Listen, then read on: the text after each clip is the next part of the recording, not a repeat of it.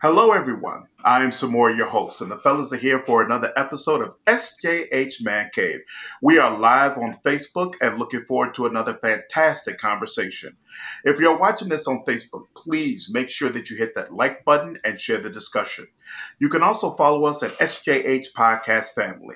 If you're watching us on YouTube, Remember that you can see this and other videos at SJH Man Cave. Once you're there, please tap the subscribe button and hit the bell to make sure you are alerted when new videos are available. You can also follow us on Twitter and Instagram at SJH Man Cave and email us at info at sjhmancave.com. And with all that being said, let's dive right in. And Hudson, I think we'll start with you. How was your week, brother? You know, I, I think every guy has had this like thing go on before, and and I you know, I think it's time we put a we start to come together and put a stop to it. So, you know, I'm uh, I'm going out the back door, and and and my wife she's sitting, you know, uh, she's sitting in that area, right? And, and I just want to take out the garbage. I'm to take out the garbage, you know, at her request, mind you. Now you take out that garbage, you open that door, right? And all of a sudden, you know, just oh, you gotta close that door. It's a cold air coming in. I'd be like, you like you see me struggling with like eight bags of garbage.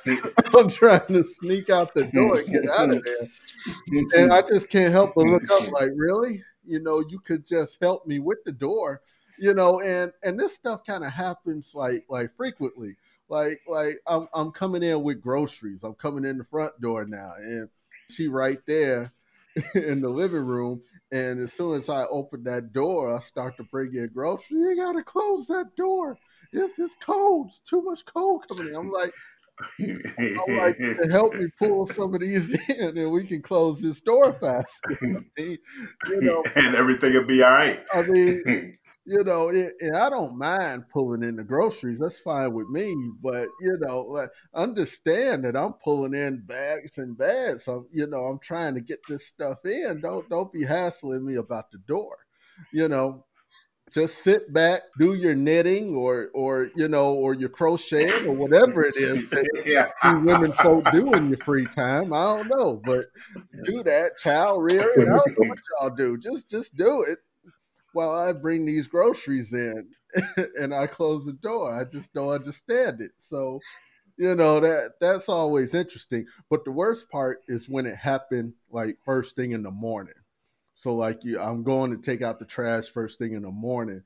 And so when it come up first thing in the morning, I'll be like, okay, I see what kind of day this is gonna be because you know it, it, starts a pattern off right there like you know and you got to put it into it right there like look here don't start giving me little tiny orders like this okay? I'm gonna get the garbage out and i'm gonna close the door when i close it you know? But that that's kind of been my deal for the week. I'm just saying uh, i mean am i wrong? Do y'all not go through this too? Usually when i'm taking the trash out and uh, I get yelled at. It's because my wife is definitely afraid of bugs. now, I tried to explain to her that it's only 40, maybe 35 degrees outside early in the morning because I'm taking it out about 7.30. There are no bugs, huh? Bugs are gone. It's not happening anymore. Nothing's flying around just waiting to come in our house because it's warm. It's, it's over with, and there's no more bugs. But according to her, something's going to come flying in. She don't know what it's going to be she she mostly thinks the cicadas still walking around here, still doing what it is they doing.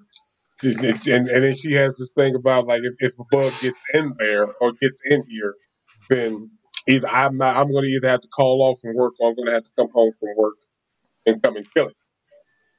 And I've done my best to try to let her know that's probably not going to happen. So either you leave it to its own devices and let it do what it's doing, and I'll take care of when I get home. Just keep an eye on it. Otherwise, you know, there's, there's no reason I have to close the door so fast. It's okay. No way. I'm the one taking out the trash. So I tell you what, you want that door closed, why don't you go ahead and take the trash down that one land into the garbage can? Which I really don't understand why nobody else is doing other than me. so I'm hmm. like, like, why am I waking up at 7.30 to catch this trash man when either my son is sitting on the couch on his iPad, my daughter's over here on the computer, and she over there on her laptop sleep? so like, why ain't nobody think take this trash out? Y'all don't hear that big ass garbage truck out back? we need to we need to get this trash out. Otherwise the can gonna be full for the next couple days. And don't let it be Friday. If it's Friday, the can's is gonna be full. And I haven't figured out why we make so much trash in my house. It's I, I I'm barely here, so I don't really understand. Like it's mostly them making the trash. So I'm like, at least y'all do is at least take out the trash before the garbage man come on Friday because we're not gonna see him again until Monday. You make the I trash, take the like, trash. I, am sure you run into that one, Hudson, when you walk in the door and the trash can is literally like this trash falling out the can, and they will wait on you to come and take care of it. like, so it, and they literally like as I walk in the door, like one of them be like, "Hi, Dad," or something right on top of the trash can, trying to balance it. So take take that bag out and take the trash out. It's been like this all day. That's how y'all feel. So I yeah. literally, I literally went to bed and it was an empty trash can, and I woke up to it full of tail. and I'm sitting there like, who the hell is getting up in the middle of the night throwing shit in that trash can? I literally had that. Problem. like, oh, were oh, you ain't know. It? It's just like last time we talked about it. That's your wife probably. I was like, you know what? I'm about to go clean out the refrigerator. But yeah. she couldn't wake you up. You just stayed asleep. so she went, well, fine. I'll go do it then and leave that trash for you in the morning. You know, you know what gets so, me about it though? I mean, it's the it's the obviousness of it. Like it, it's the it's the yes, I I know I got to close the door. I mean, I'm not just gonna I'm not just gonna whoosh door wide open. That's all this air come in. I mean, I'm gonna close it when I can close it. And if you see me like struggling with 20 bags wrapped around my wrist trying to drag them out the door, I mean, maybe have, you can just have a little empathy. I'm in a little better situation. Uh, for uh, the most part, actually, both my wife and I will take out the trash. Whoever sees that full trash bag hanging off the knob when we leave out, we'll go ahead and grab it and throw it in the garbage. That's not a problem. Ooh, that must but be the, nice. It, it is nice. It is nice. It is nice. And she's always, and we're always very appreciative towards each other when we throw out the trash. So, you know, she's done I'll be like, hey, thank you, dear. I appreciate you doing that. And if I'm the one who's done it, she'll be like, oh, thank you. Uh, I'm glad the trash isn't here anymore. So like that worked. pearls. that that part of it works very well. But the difference is that when Samantha sees the full trash bag there, she'll just pick up the bag and just go out and just dump it. Whereas if I'm taking out the trash, then I want all the loose trash out the house. So I'll take the bag and then I'll do a quick walkthrough and pick up some around the crib to make sure that hey, all the trash that's in the crib is going to go out all in one sweep. So she'll take it out, and they'll be like, you know, full garbage in the bathroom and stuff like that. And I'm and I'll be thinking to myself, I, I won't say anything because I know that's going to go nowhere. But I'll just be thinking to myself, why why didn't why didn't you take this with you when when when you went? But I've just learned, you know, we all we all do things differently and I go. I'm usually going to make that extra step. She won't. Oh no! Okay. See, I'm okay. I'm the opposite. All that trash need to be in one place when I'm ready to take it out. Now you want it out, you better pull that trash from upstairs and bring it on over there. I'm not going to eight different places to get trash. You know, I'm, I'm gonna just take what's right there. I'm taking it out. You know, or else I'm gonna keep that door open longer. We'll open that door and then wow. Wow, wow, wow. So, um, for me, it's been interesting. I guess the subject is going to uh, just keep coming up. So, my daughter is in what her third, maybe fourth week of school. And I absolutely love this daycare center. It's been absolutely awesome. Uh, and one of the main reasons that it's awesome is because they have an app. You know, with this whole social distancing thing, they needed to add some technology to keep as little contact as possible. So they have a check in and check out app and things of that nature. And they use this app to tell me when my uh, daughter has taken a potty, what they fed her for that day, like basically give me all the day to day rundown, right? Which is actually kind of cool. But what I really, really love about it is they will they take uh, uh, pictures and video of my daughter um, during the day while she's there. So it's not a ton. It's not like 20 pictures at the end of the day or anything like that. But if they see like special moments that they feel like me and Samantha might want to see and would enjoy, they'll go ahead, take a picture and put it on the app. And then we can look at it and decide if we want to download it to the uh, to our phone. So um, the past um, couple of weeks, they've had little dance sessions where they've had the kids, you know, jumping around and dancing and all that. And Simone has been absolutely loving it.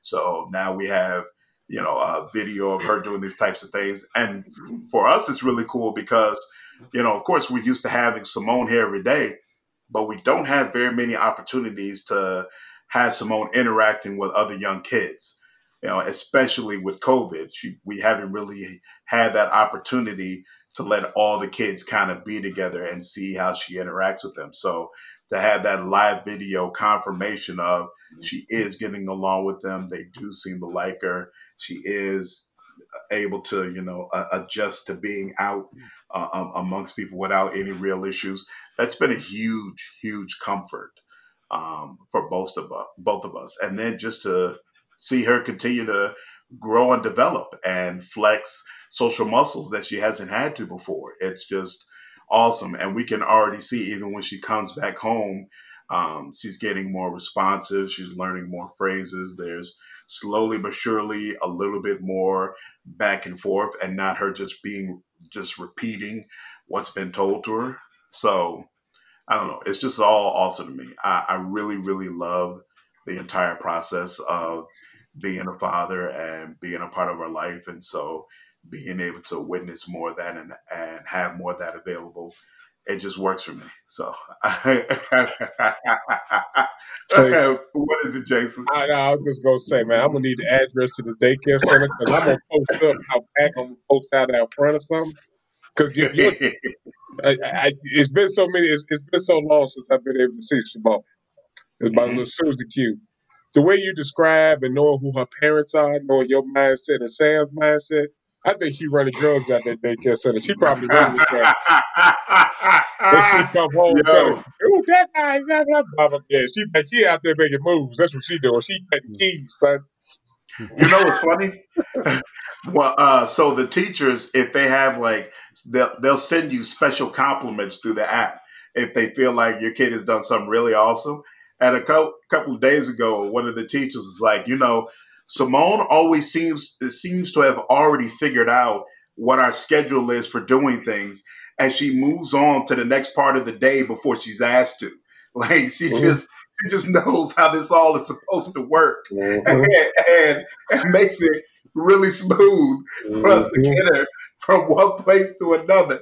I love it she's already adapted and mapping things out. So, huh? This is how this operation runs. yeah, that's how you know too. She the one came up with the whole app situation. All right, uh, we need to send something cute to my mom and daddy so they don't get no idea what I got going on here and whatnot. You know what I'm saying? But you make sure we stay on this key cutting schedule so we get right. these joints out and make this money.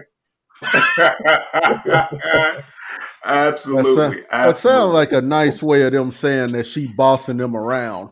Is what it sounds like. Mm-hmm. Uh, you know, she telling them what to do. You know, I have no doubt. I have no doubt. They said she's really, really chill until about four o'clock. We have to pick her up um, at any time before six. They said by around four, she starts looking around and asking where her daddy and mommy is. Mm-hmm. But they're like from 8 a.m. to 4 p.m. She's cool. Cool as a cucumber. There's no problems. So I'm just really happy. I know this could have went a completely different way. So to see it for the most part seem like a positive phase for her, I'm, I'm really happy about that. And of course, then you just move on to the next thing that you worry about. And so now I'm worried about what happens when we have to pull her up out of here and take her mm-hmm. to a, a real regular school out, out in the jungle. So we'll see how that is. It'll take a minute. She'll be running the joint too. Be all right. She just got to get. She just got to get to know her customers a little bit better. The people that work on it, you got to get them in place. She gonna have a couple of them try to go for the go for the head from time to time. You know how they like to come for the boss. She go take care of it. Don't worry about it. you know, I'm uh, looking forward to it. I'm, I'm looking forward to it. I'm definitely happy that she's using more phrases and, and interacting. That's pretty awesome. You know, because you know, I, I I got I got kind of the opposite going on here with my youngest. So, you know, it, it's uh, well, well, you know, you know, the worst thing is to know you have a child right there who can use words, who knows the words, and you've heard them say the words, and now they refuse to use the words. So instead of like, like mm-hmm. instead of telling me that she ready to eat, she just gonna do this shriek, yell at me to to get my attention and tell me I better get some food mm-hmm. going and shovel it in her mouth. And you know, I just don't appreciate that kind of activity going on in my house. You know, today she decided that she wasn't gonna let us know that that she did a boo boo, a boom boom, and a diaper, and we had to, and, and we walking around sniffing the air like, what the, what the hell going on? Did you? Did, is that you? What's that? and we like, we like, you just weren't gonna tell us, huh? You just gonna let us blame each other. we, we blaming each other. We blaming the oldest. Say excuse me next time. You know, we do all that. Oh, you. you know, like come on, Dad. You know, so Um, um, I'm I'm hoping like I see it, like I see that she know the words and she and she'll use them when she got to. Mm-hmm. Probably if she uh, somewhere else, like if if she were to go to grandma's house, I bet you she used those words. But over here, nope, nope. I say, can you can you say why why? She say, adoy doy doy, adoy doy doy. I'm like, come on now. you, you know why why, you know eat eat, you know all of that. Why why you got to do this? And she'll look at me and just start busting up laughing. Adoy doy doy. yeah, I'm like, come on. That's how you go treat me nice. the next six months. I bet. So. She's like, yeah, you thought I was gonna say something real cute, didn't you, Daddy? Thought I was gonna repeat what you said, didn't you? No, no. No, I say what I want to say. I do what I want to do. It's you not wanna, going down like that. You want to know about boom boom? Just sniff this air. You gonna know. you gonna know what's up. Probably do it, sit there, look at you, wait for it, like. Yep. Yeah. Yeah, that's yep. me. you do. Yep. Ooh, that sounds just like her daddy, Jack. that's, that's awesome. That's just Bill Hudson over there, Jack with some bow hair. That's all that is. What about what about uh, you, Jason? How's your week been? Uh, the week's been slow and steady. Boring as all hell. Uh, two weeks ago, I uh, I realized I don't I don't want to take my kids to the doctor anymore. Not that I don't I don't want to be like a you know like I, don't want to be one of the fathers that don't get their kids the injections. I say give them all to them, give them all to them right now, so I ain't got to come back here for a while. So Jada and Junior had they, you know, Jada had her little six year old or six year, six school, sixth grade uh, shots and stuff. We had to get them now because of the COVID. Obviously, and everything's all backed up. And Junior had to get a flu shot and some other stuff wasn't a whole lot. So they went in, uh, they went in and saw uh, the doctor, the pediatrician and stuff, and you know we've been seeing this lady since Jada was actually since Junior was born. We've been we picked this lady, and she has a real good rapport with the kids and stuff. She knows them, they know her. And uh, this particular time, her mother, they, mother went uh, to the doctor with us. So I had the opportunity to sit out in the waiting room while she went back and handled things. But when it came down to the nitty gritty. When it came time for shots, her mama come running out the back room talking about so you need to go in there with your kids. Like for real? like yo kids. Right. I'm like, I don't even know where they at. Oh, just go through that door, go to the first room on the right. I'm like, okay, that's all right. I guess this is my job. So I got to sit here and I got to watch my kids, and they and they stare at me every time it happens. So this is just my deal. So I get back in this back room, And and Junior sit back there. They're like, yeah, they about to come in and give us our shots. I'm like, all right, what the doctor tell you? But, but the doctor basically said they fat. So, you know, they get it honest. They, they need to stop eating as much and Corona's and got stuff all messed up. So we got to get them a little more active and stuff like that. So I say, okay, that's fine. That sounds about right. Then we got to make appointments with nutritionists and all this other good stuff. So the nurse comes in with uh, the shots. So Jada's got to get five. Mm. Yeah, and take five of them to the head. Now, Jada ain't a problem. Jada cool. And what was stripped out was is the nurse. The nurse was, uh, I, I call her gangster because she was, she was real tripped out. So the first three shots, Jada got, you know, they was real cool. And she hit the arm. She barely even noticed they happened. But as she came out with, uh, I think it was either it was flu shot, and then I think she had to get a tetanus shot. And you know, the tetanus shots is the ones that stick in your arm for a while. So this lady, she the first three needles she pulled out and they gave her these shots and whatnot. They were little small little needles, wasn't nothing to them, little quick prick. But these last two, I swear to God, I thought this lady pulled a couple swords out her pocket or something like that. I'm like, why did you give it so long? But Jada didn't see him when she pulled him out. And I'm looking right at him like, ooh, this gonna be ugly. So just as the lady got halfway into her arm with one of these long ass needles, she was like, "Oh yeah, just to let you know, these next two ain't gonna feel real good." But she was already in her arm.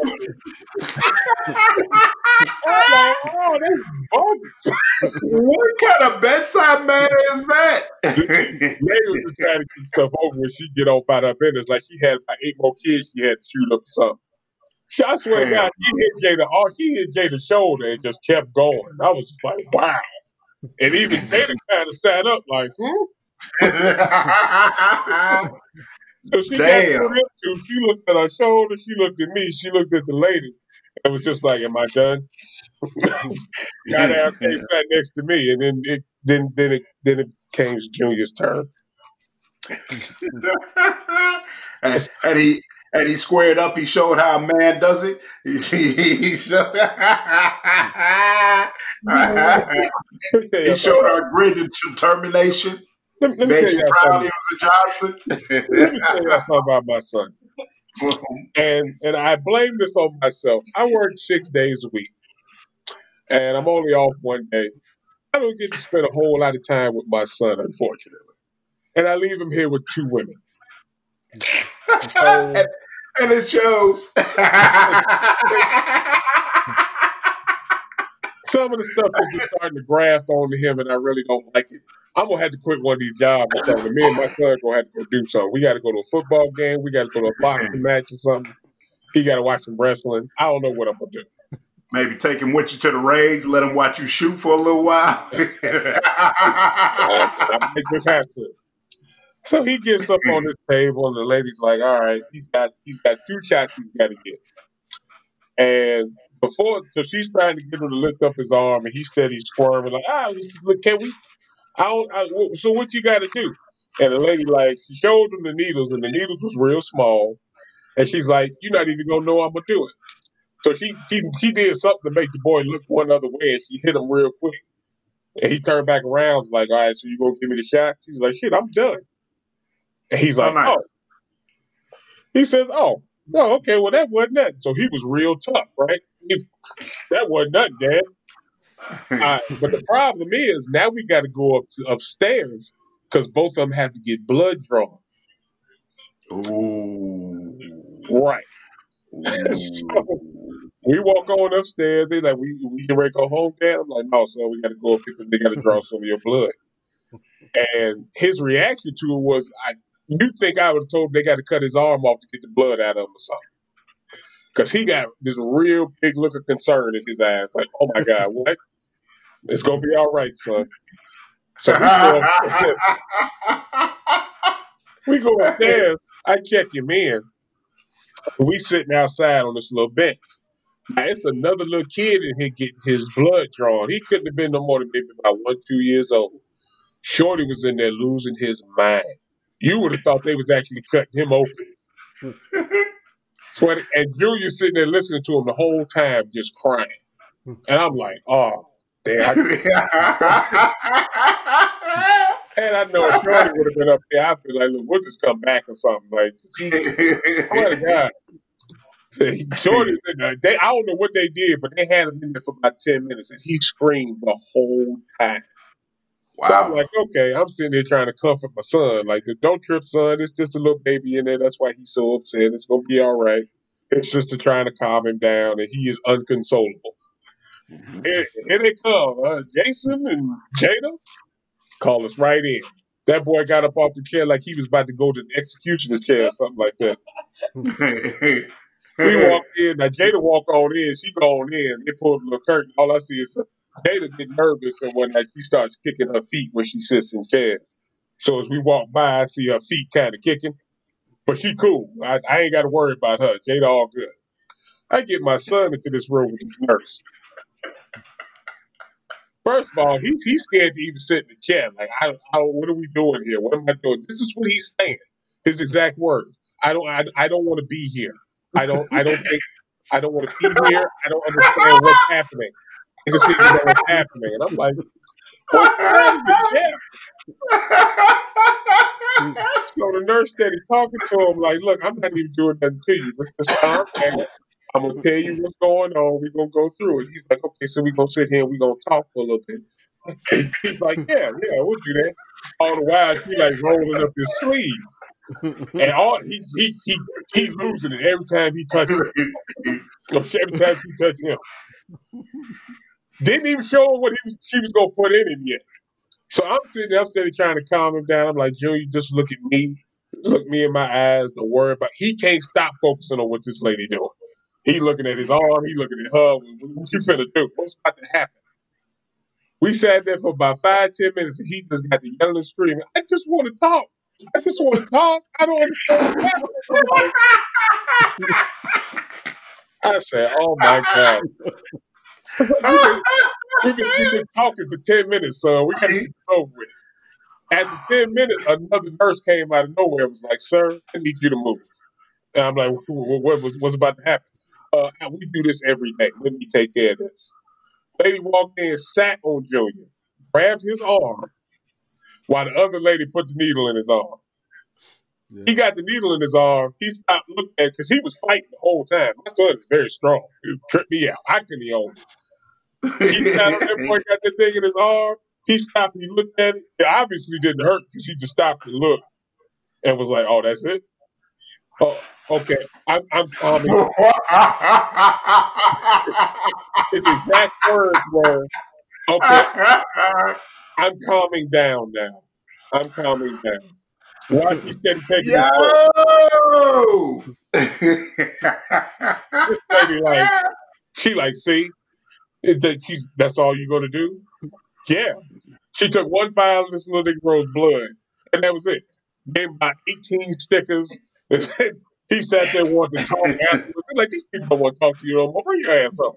oh, that just, you just put these people through. oh, oh my god. Yo. I don't. I don't want to go back to the doctor anymore. First off, I'm I'm mad. I'm mad that it it he walked in there. he was like, "Wait a minute, what's going? on? There's this chair here. I don't understand where what she's doing here. What's happening? I don't. What what is this chair doing here? I just want to talk. okay, we cool. I just want to talk. Hey, we just talk for a minute. That's all he kept saying. I'm like, Billy, we're not talking no more. Come on, get this needle. Let's go. I'm ready to go home. I'm tired. I'm hungry. Let's go. Oh wow! What a guy, man. Oh, oh wow! Wow.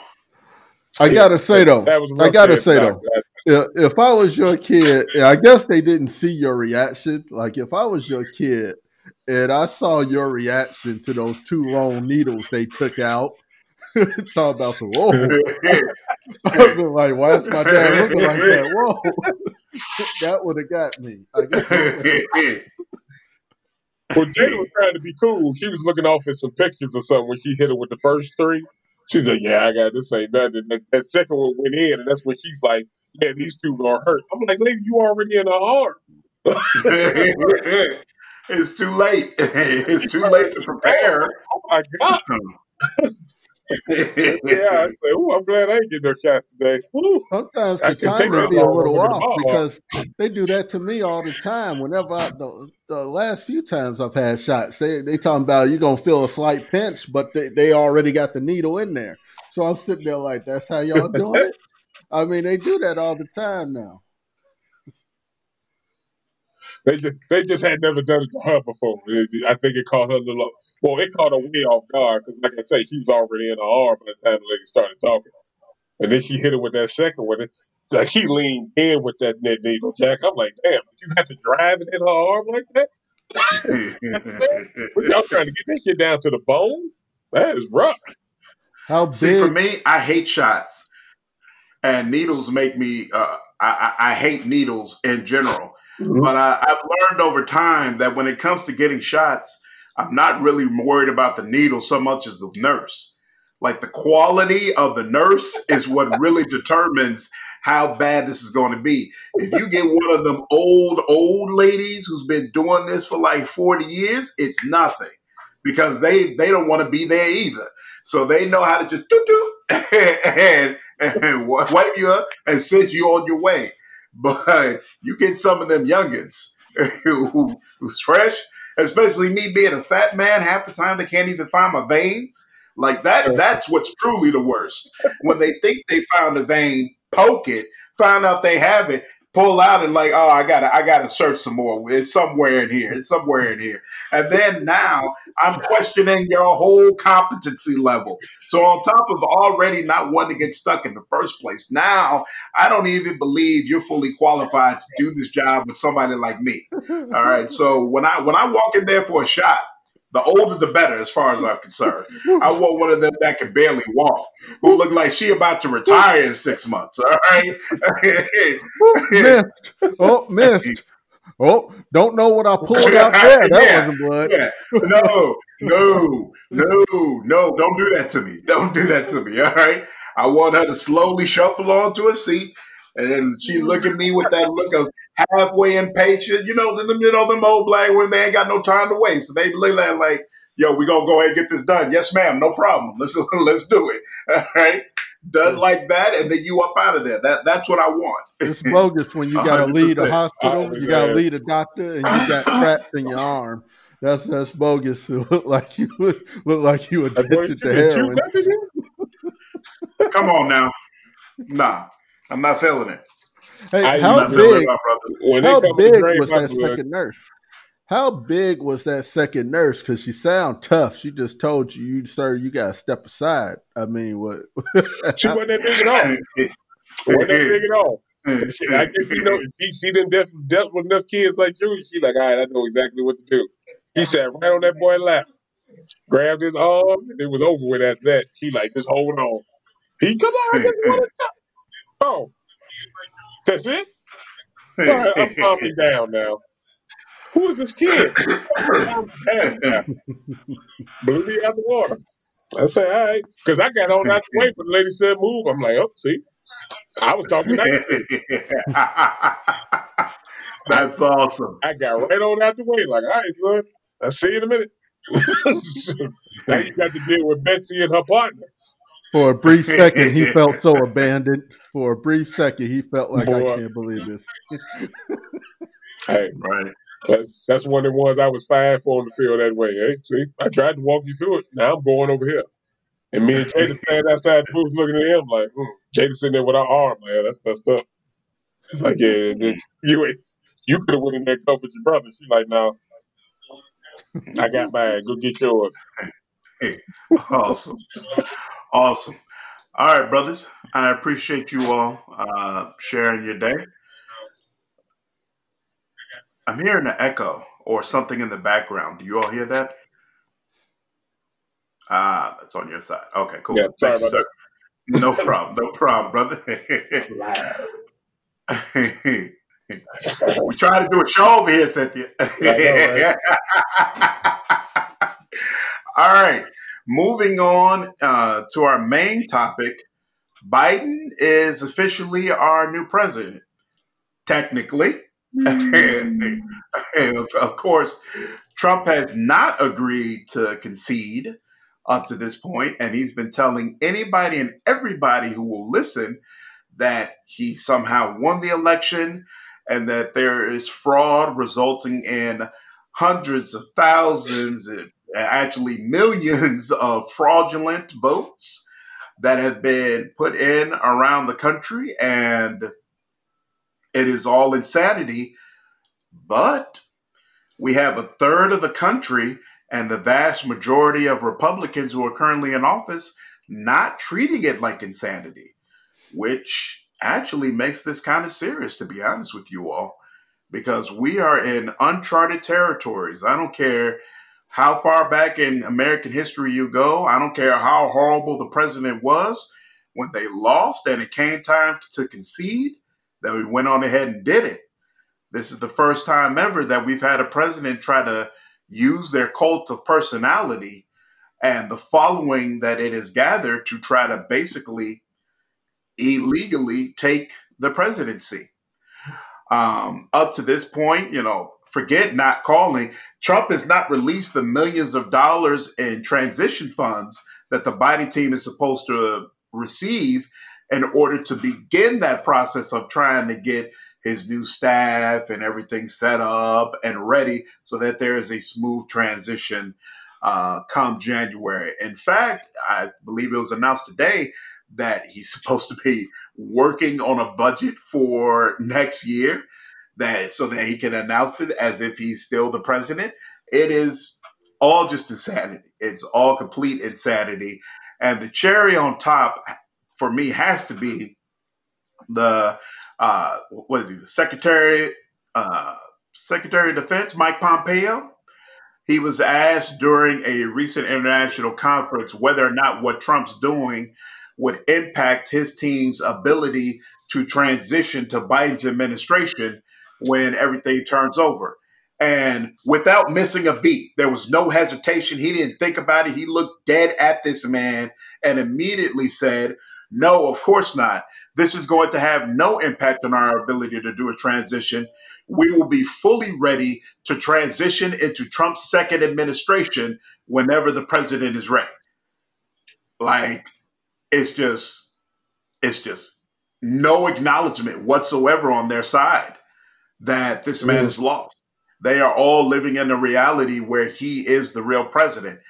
And so uh, I, I, guess my first question is um, Do either of you believe that Trump is ever actually going to concede the presidency, or is the military going to end up dragging his ass literally out of the White House? Hudson, how do you feel about it? Well, I mean, I think we got to first realize that that you know he thought he was going to win. He actually thought he was going to win, and and and part of the reason I think that is because I think if he thought he was actually going to lose, he was going to push up that Pfizer announcement, and he was going to try to use that in his campaign. He was going to because uh, mm-hmm. for anybody who doesn't know, Pfizer announced that they have a 90% effective uh, vaccine or whatever that they still have to do some more testing and observations on but um, there's they're gloating at about 90% rate i think had trump thought he was going to to lose he would have pushed that announcement forward and he'd have made it as part of his you know i did the fast track thing and all of that so he didn't think he was going to lose which only added fuel to his fire that he's been putting out for, for the past four years. He he damn near said since day one of his of his presidency that they were going to rid the election against him for his second term. He ba- he basically started setting that in motion, and, and he put people in key places because a, a little thing. It's not it's not the president who releases the funds. I forgot what office it is, but it's an office where, of course, he he put in the person in charge of that particular department that would release those funds. And so he put a loyalist mm-hmm. there who is who is saying they're not releasing funds you know uh, right now for this. And and and there was an article about what he did with key positions in the pentagon which raised some alarms. Look you know at the end of the day he's going to stay there until the absolute until he's absolutely told, okay, it's time to go. You've played this game long enough. It's time for you to get out. Now they're going to they're It's going to be awkward because they're they're not going to want to have to drag him out kicking and screaming per se. They're not going to want to have to take take military or or whoever they would take to do it to actually escort him out of the building. They're not going to want to do that. Make a martyr of them. Right. Um, and, and at the end of the day, the White House is a building. It's a building. Biden can certainly do do his job from anywhere else of a number of different places. Um, it just so happens that the White House tends to be, of course, probably the most secure place to do the business. So, I mean, it would kind of suck in that regard.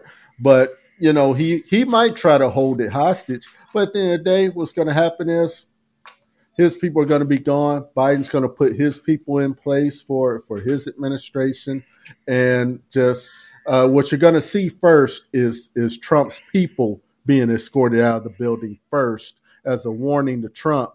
Hey, it's time for you to go because we're we're taking your people out of place right now. So if you don't want to be led out on the six o'clock news, then you you you better get on out of here because the writing's on the wall.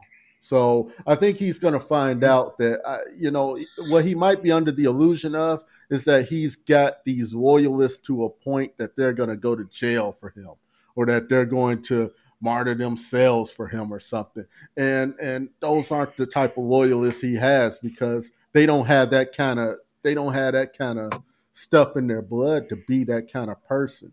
Like they have no loyalty to anything really. You know, they just want to they just want to buck a system and feel important. So he thinks he's got all this backup. He might even think the Proud Boys are going to come to the White House on his last day to make sure that that no one tries to escort him out. But they're not. No one's coming up there to mm-hmm. help him. No one's going to mm-hmm. do anything. And at the end of the day, they're they're they're going they're going to say, "Well, time's up. Biden's the president now."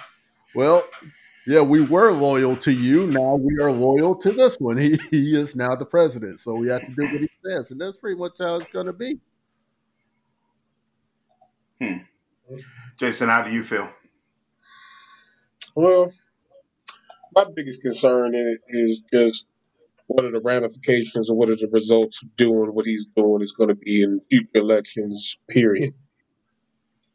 Uh, right now, you're basically questioning Americans on who they decided to choose to be their president. And you throwing this hissy fit and, and all the, all these lawsuits and everything else is going to, at the end of the day, is basically going to cost people money. Now, I don't know if that's going to come out of his pocket or from what I keep seeing, which is why I keep talking about I keep getting these weird emails all the time. I see these little emails coming out from Trump and whatnot that's basically asking people to donate to the lawsuits for these damn for the, for these lawsuits that don't make no damn sense. That you can't seem to actually you you can't seem to actually sit down and say, well, this is why we're doing it. And once that reason gets thrown out, you come with a whole different one. And then comes another different one when that one gets thrown out. Either the dudes were standing too far away, or they wasn't in the room, or they were padlocked in the closet. Somebody beat them up and drug them out back. But what the hell happened, dude? I'm sorry. What you keep telling me, the, the whole basis behind these lawsuits is is that your people weren't in the room while they were counting ballots. Kind of sounds like to me you got the wrong motherfuckers in the room in the first place. Because if they dumb asses wasn't goof, wasn't smart enough to get close enough to the ballots, or maybe even that's why you set it up. Maybe that's how you set it up. You told your people to fuck around, hey, just back about the room and pretend like they're keeping you out. I don't know. It, it could be a whole slew of different things. It was, but it basically breaks down. Like I think it was a judge in Pennsylvania that was like, you know, hey, were your people in the room? And basically, they had no. I forget what the, the statement was. It was something that was very fucking stupid. That we had zero amount of people. Something. It was something real dumb. And and, it, and a lawyer said that to a judge, and he's like, "Was anybody in the fucking room?" It's like, "Yeah, they were in the room." Well, what's the problem? Well, they were 25 feet away. We're moving fucking closer. like, it's like I don't. All this shit. I, I I just worry about ramifications on this when it comes to future elections, on how the whole procedure is going to be, and where it's going to go with this. Like, I don't, I don't see this dude just doing anything just because. You know, whether however frivolous it is, every move he's mm-hmm. made is been for a reason. Plain and simple, especially when he's done things like this that he's planned so far ahead to sow these seeds of doubt in order to put in. Like it, it might even get to the point where we realize it wasn't even about him getting back into the office. I don't know what this is. I haven't paid any attention. Is it doing something to the stock market? Has it made his business grow somehow? It's it, everything this man has done and every decision that he's made since he's been elected has been something for him. I can I can tell you exactly what he's doing. He is ensuring, without a shadow of a doubt, that he's going to be able to run in 2024. Mm-hmm. He is ensuring that he's not going to just fade away and and be forgotten because at the end of the day, his supporters are going to treat him like a martyr for four years straight. That's that's just the way it's going to be.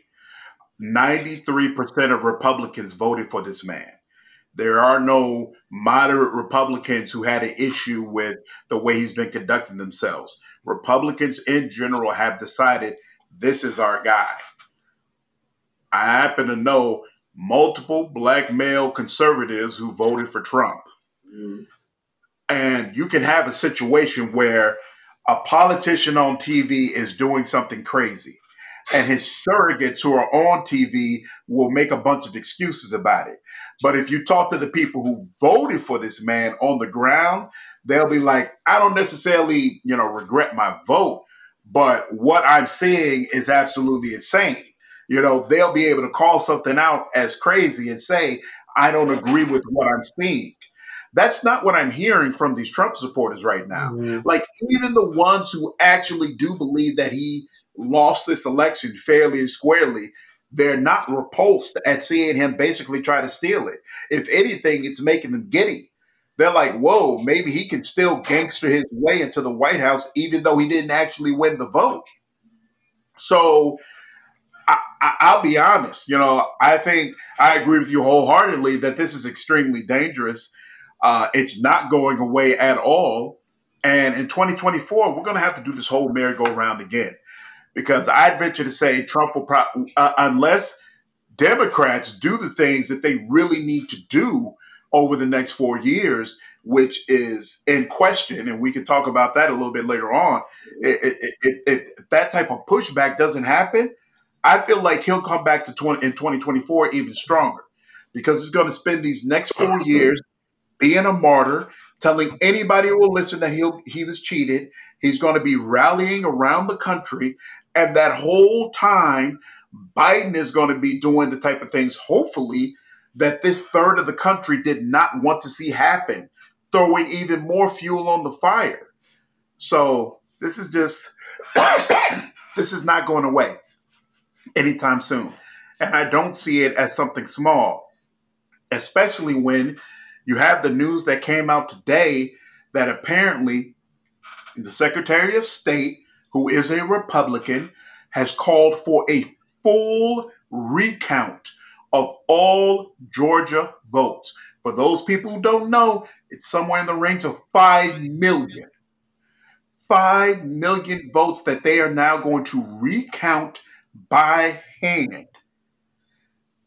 All because Trump has decided that somewhere, somehow, he's been cheated. Mind you, he has not provided any evidence that he's been cheated.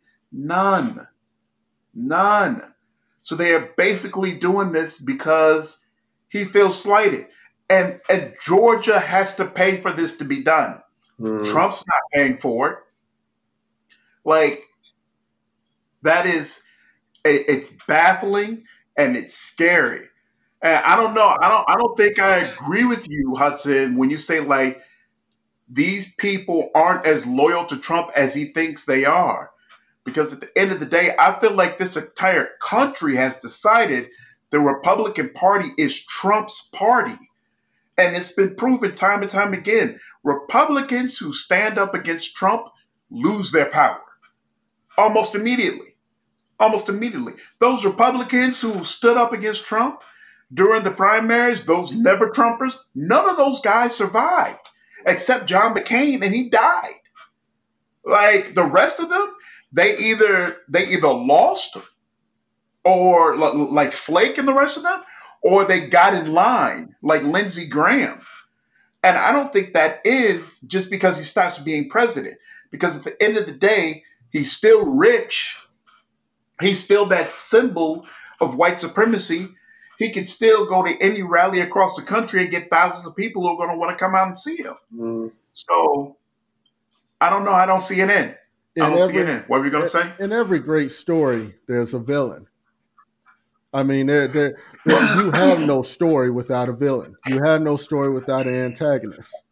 So you know, the, you know, Trump getting in in, in 2024.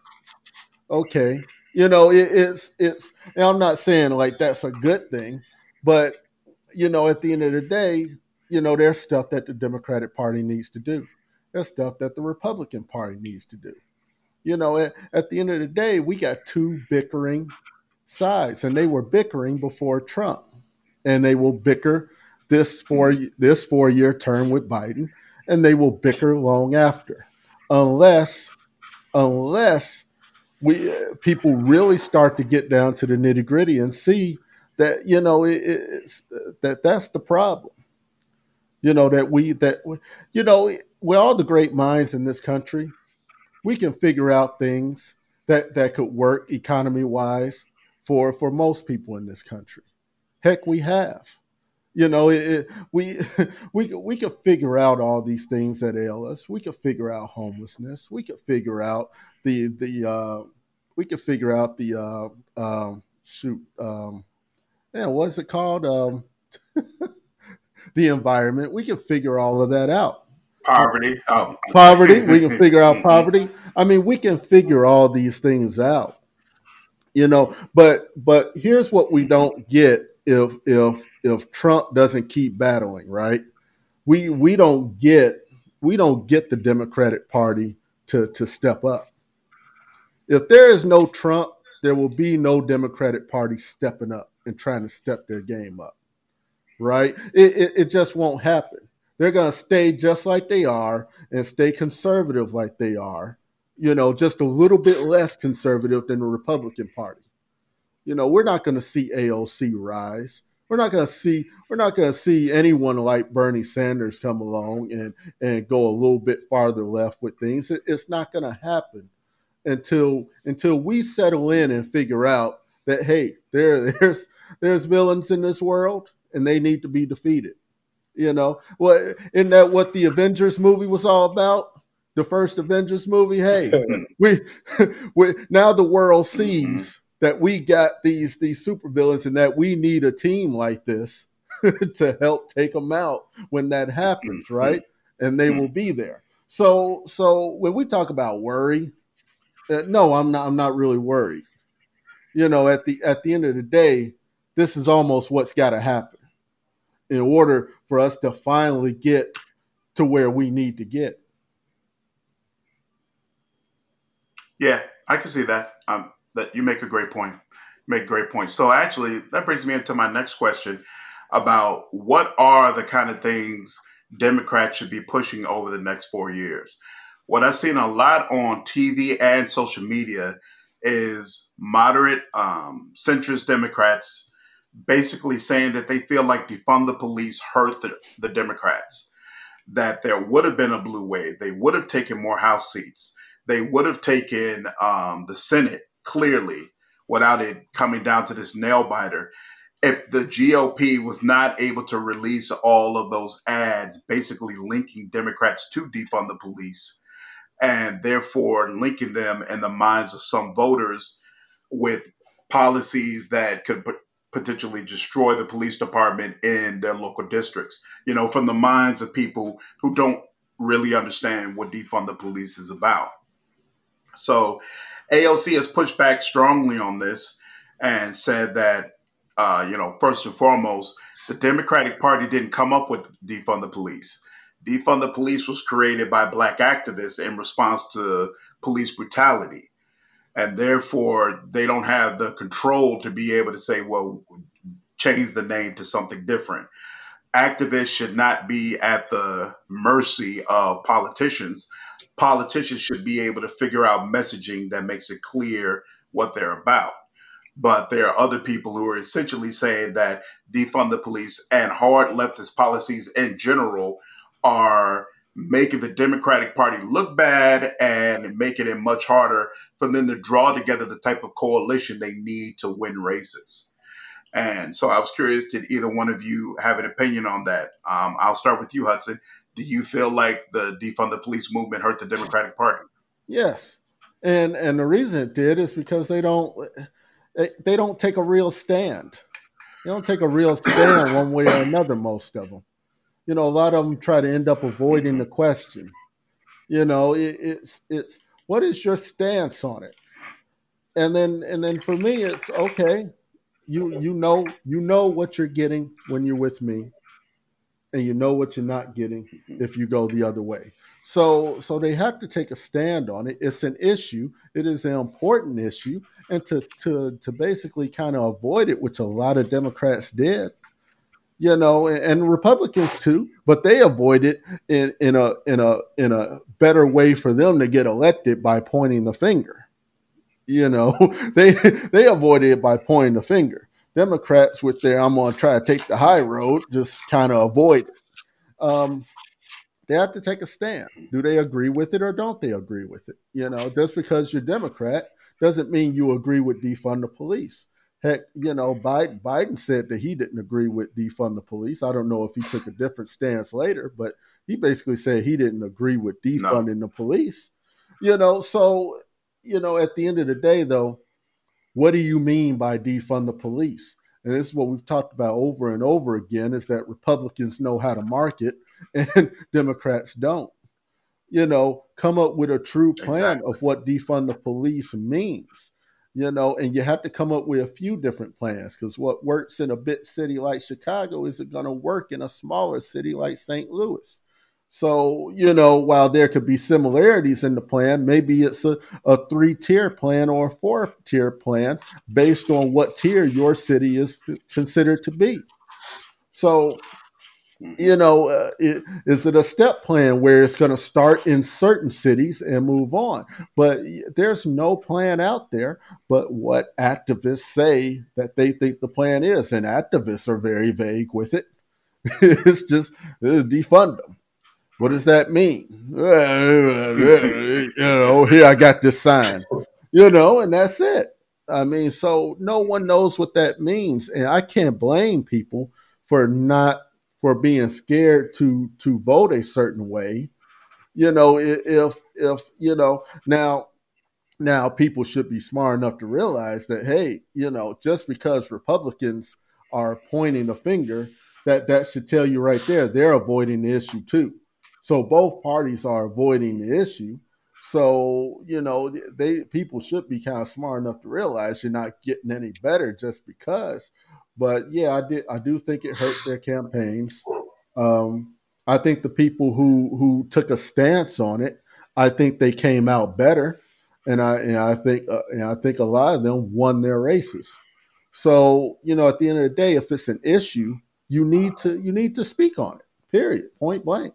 If you don't, you can't blame anybody but yourself for losing the election because of it.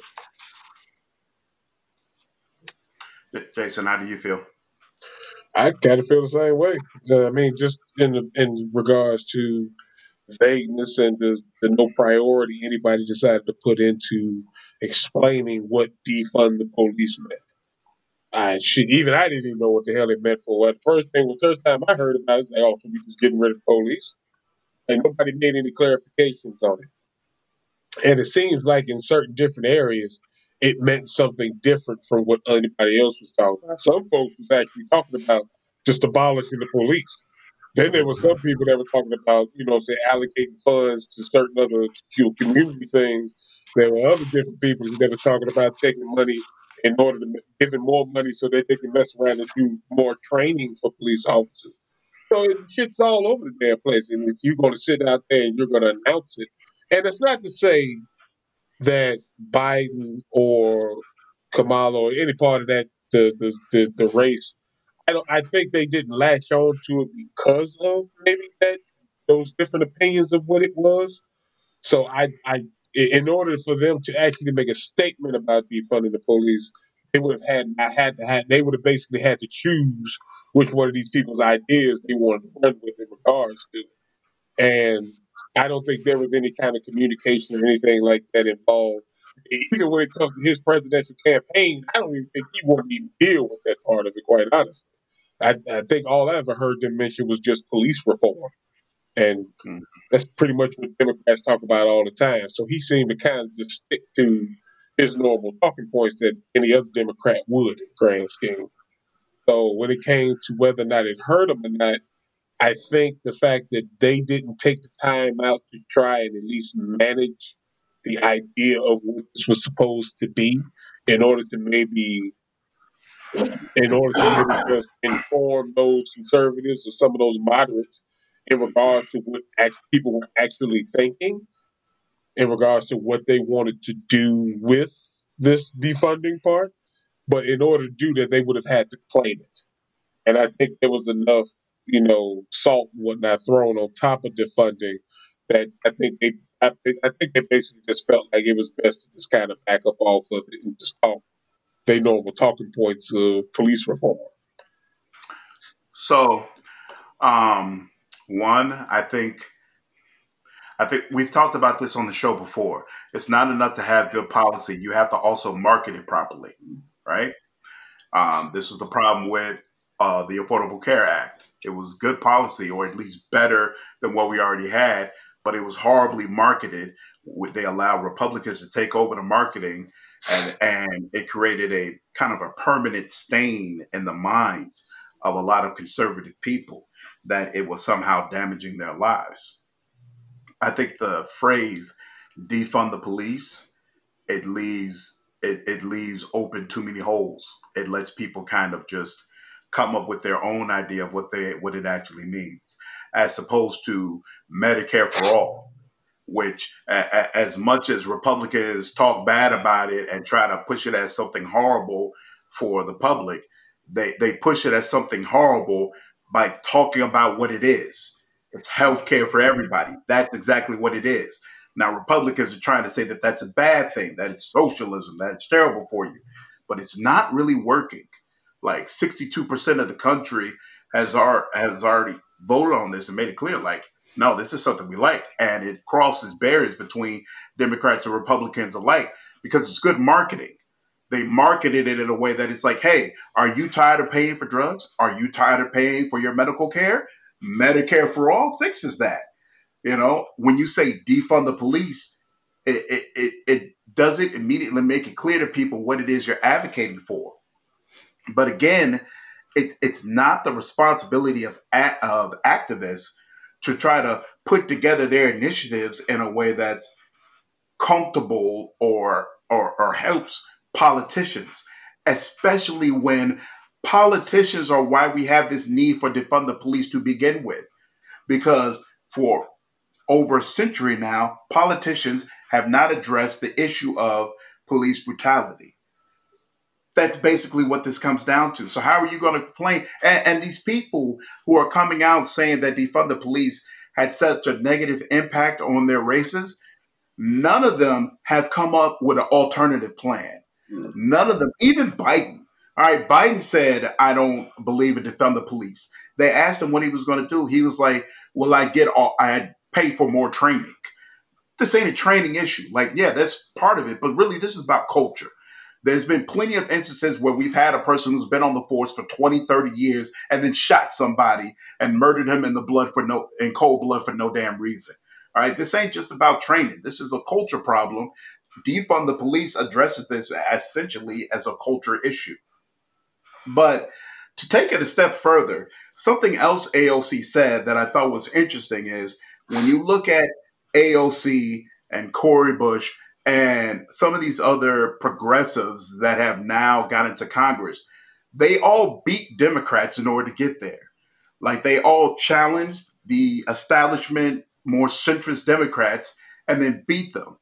And so AOC is like, we are the ones who understand the weaknesses of what Democrats are doing right now. Like we are the ones who analyzed it, look at how they've been trying to win races, and see these people are completely weak online.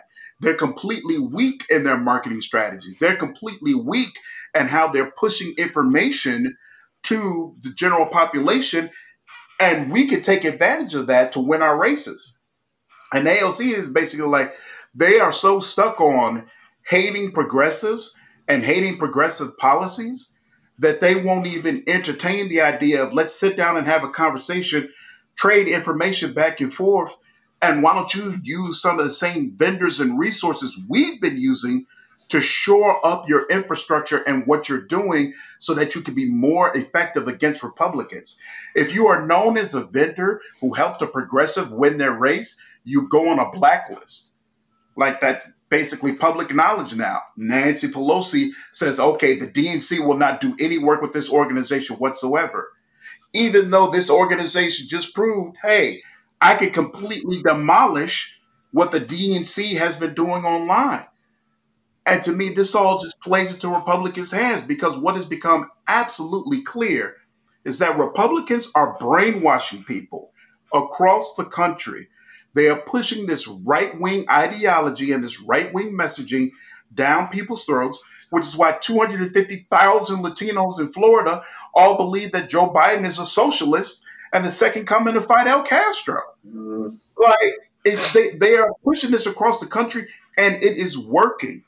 And it is working because folks are not being presented with a real alternative.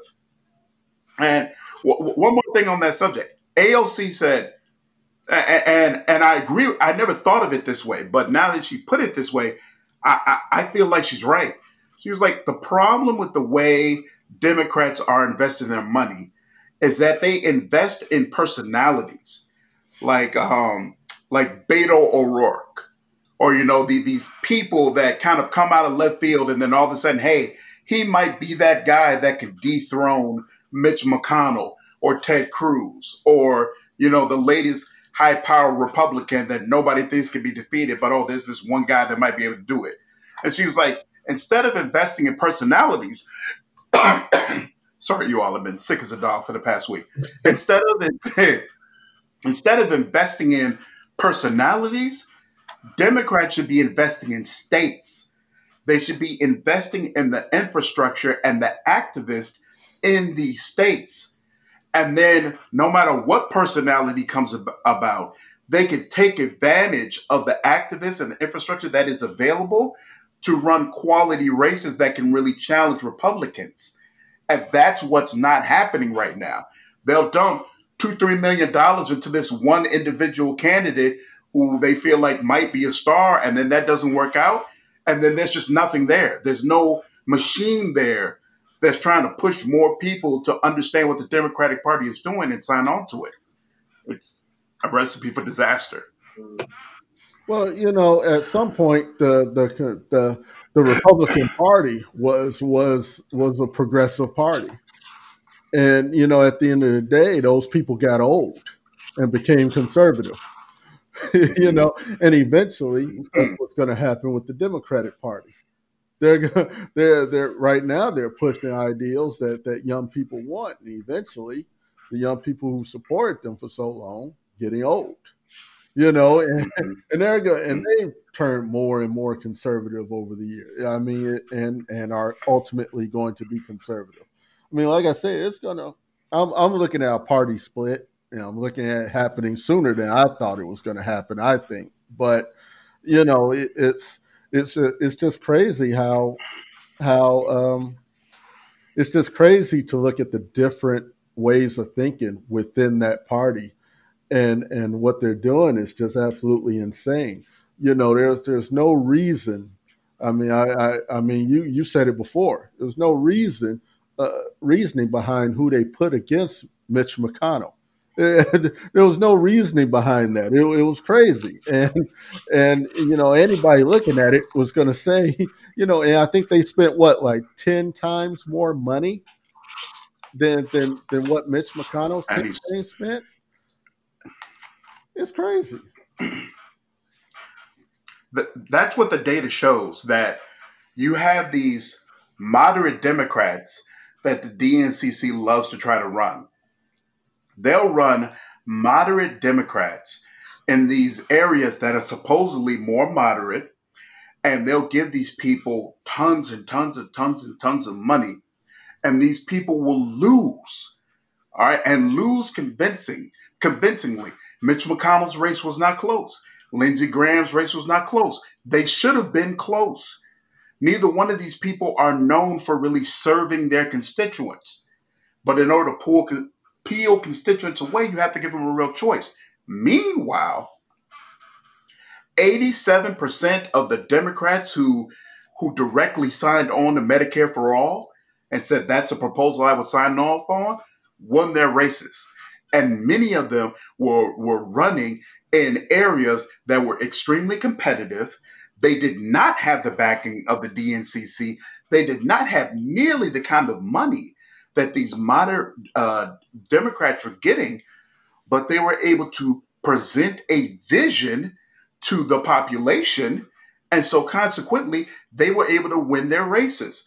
And when you talk about some of the more established progressives, they won their races easily. AOC won re-election easily.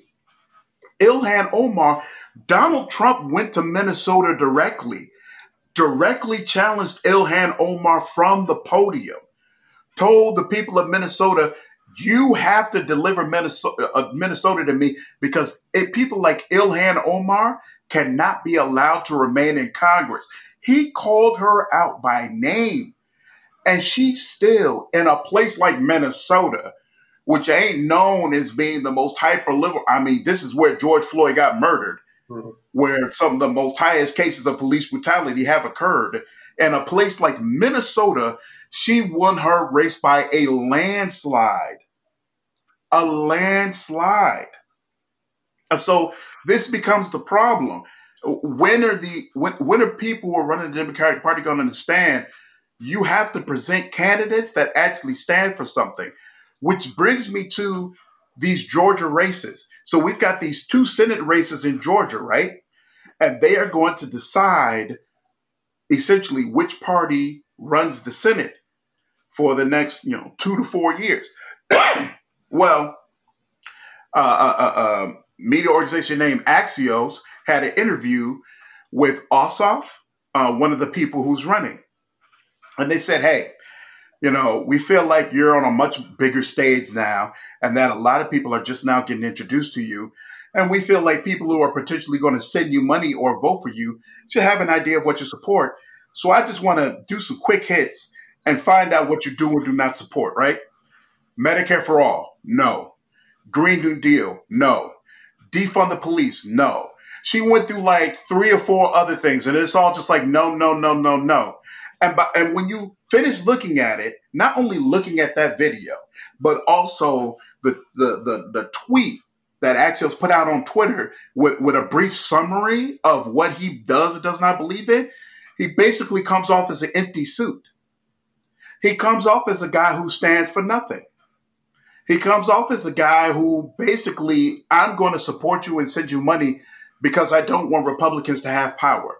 But I know you you don't give a fuck. You don't plan to actually stand for anything or do anything.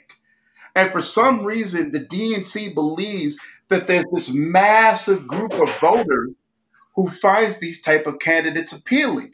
There's not. I don't care what side of the spectrum you're on, left, right, dead center, whatever. You want your candidates to actually stand for something. To say, okay, this is what I'm attempting to do.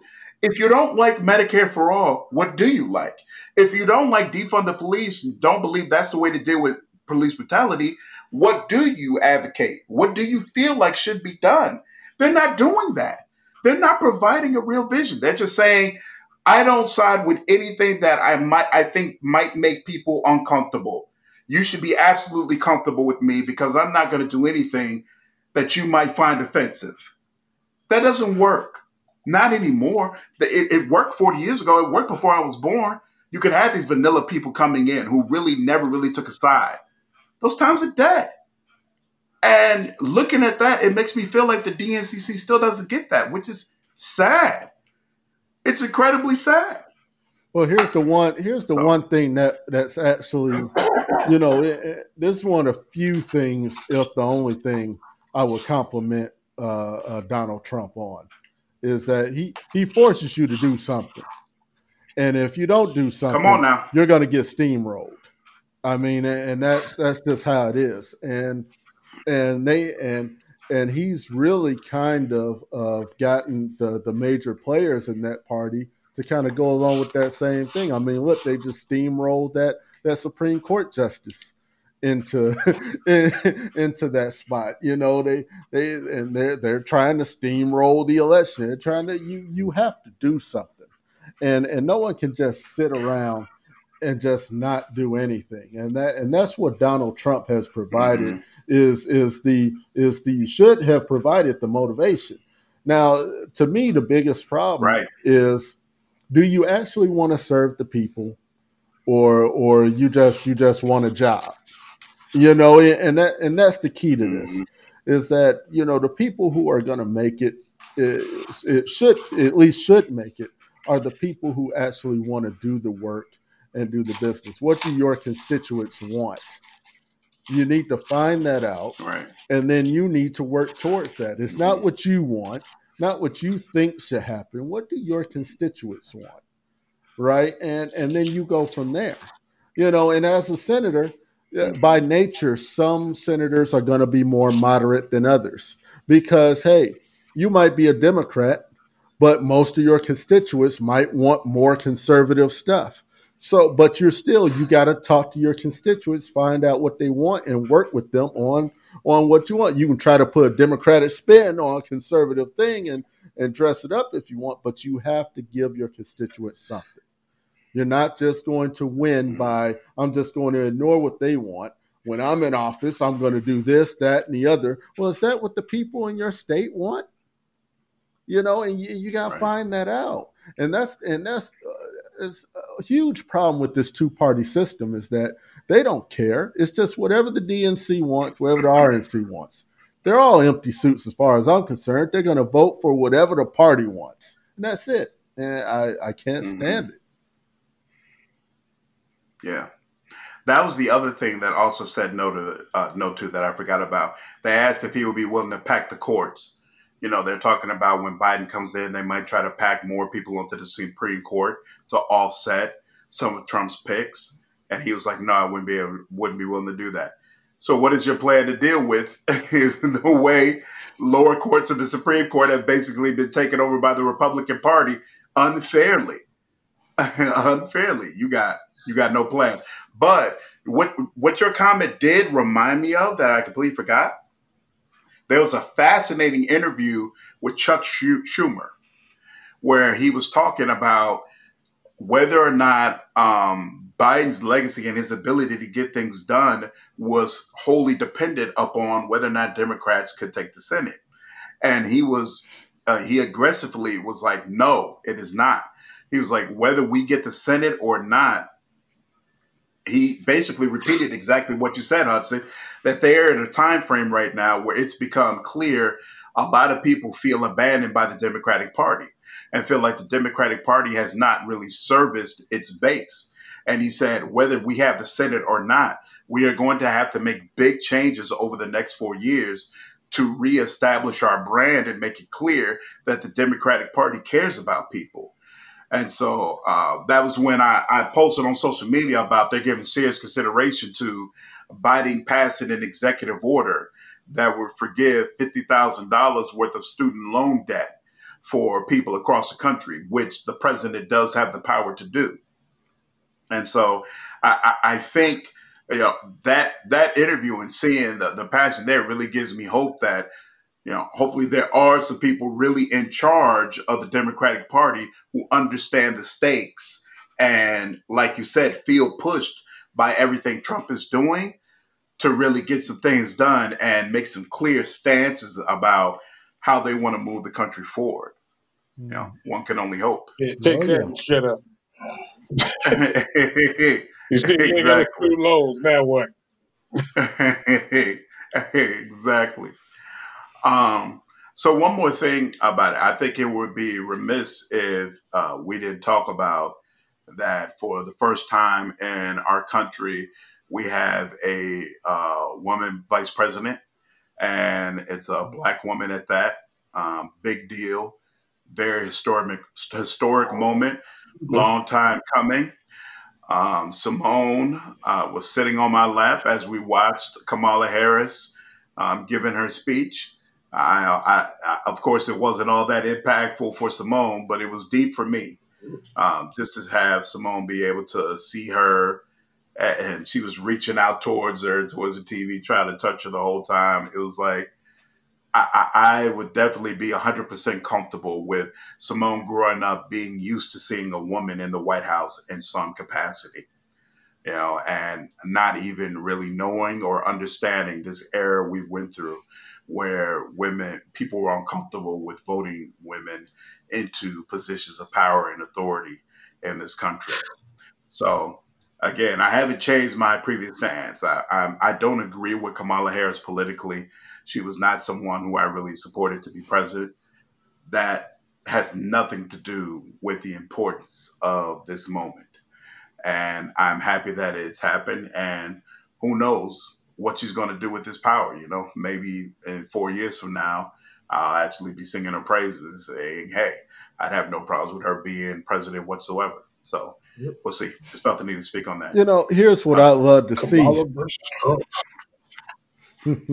here's here's what I would love to see, and, and I would love to see fraternities and sororities really start making a push, especially in in places where they're strong.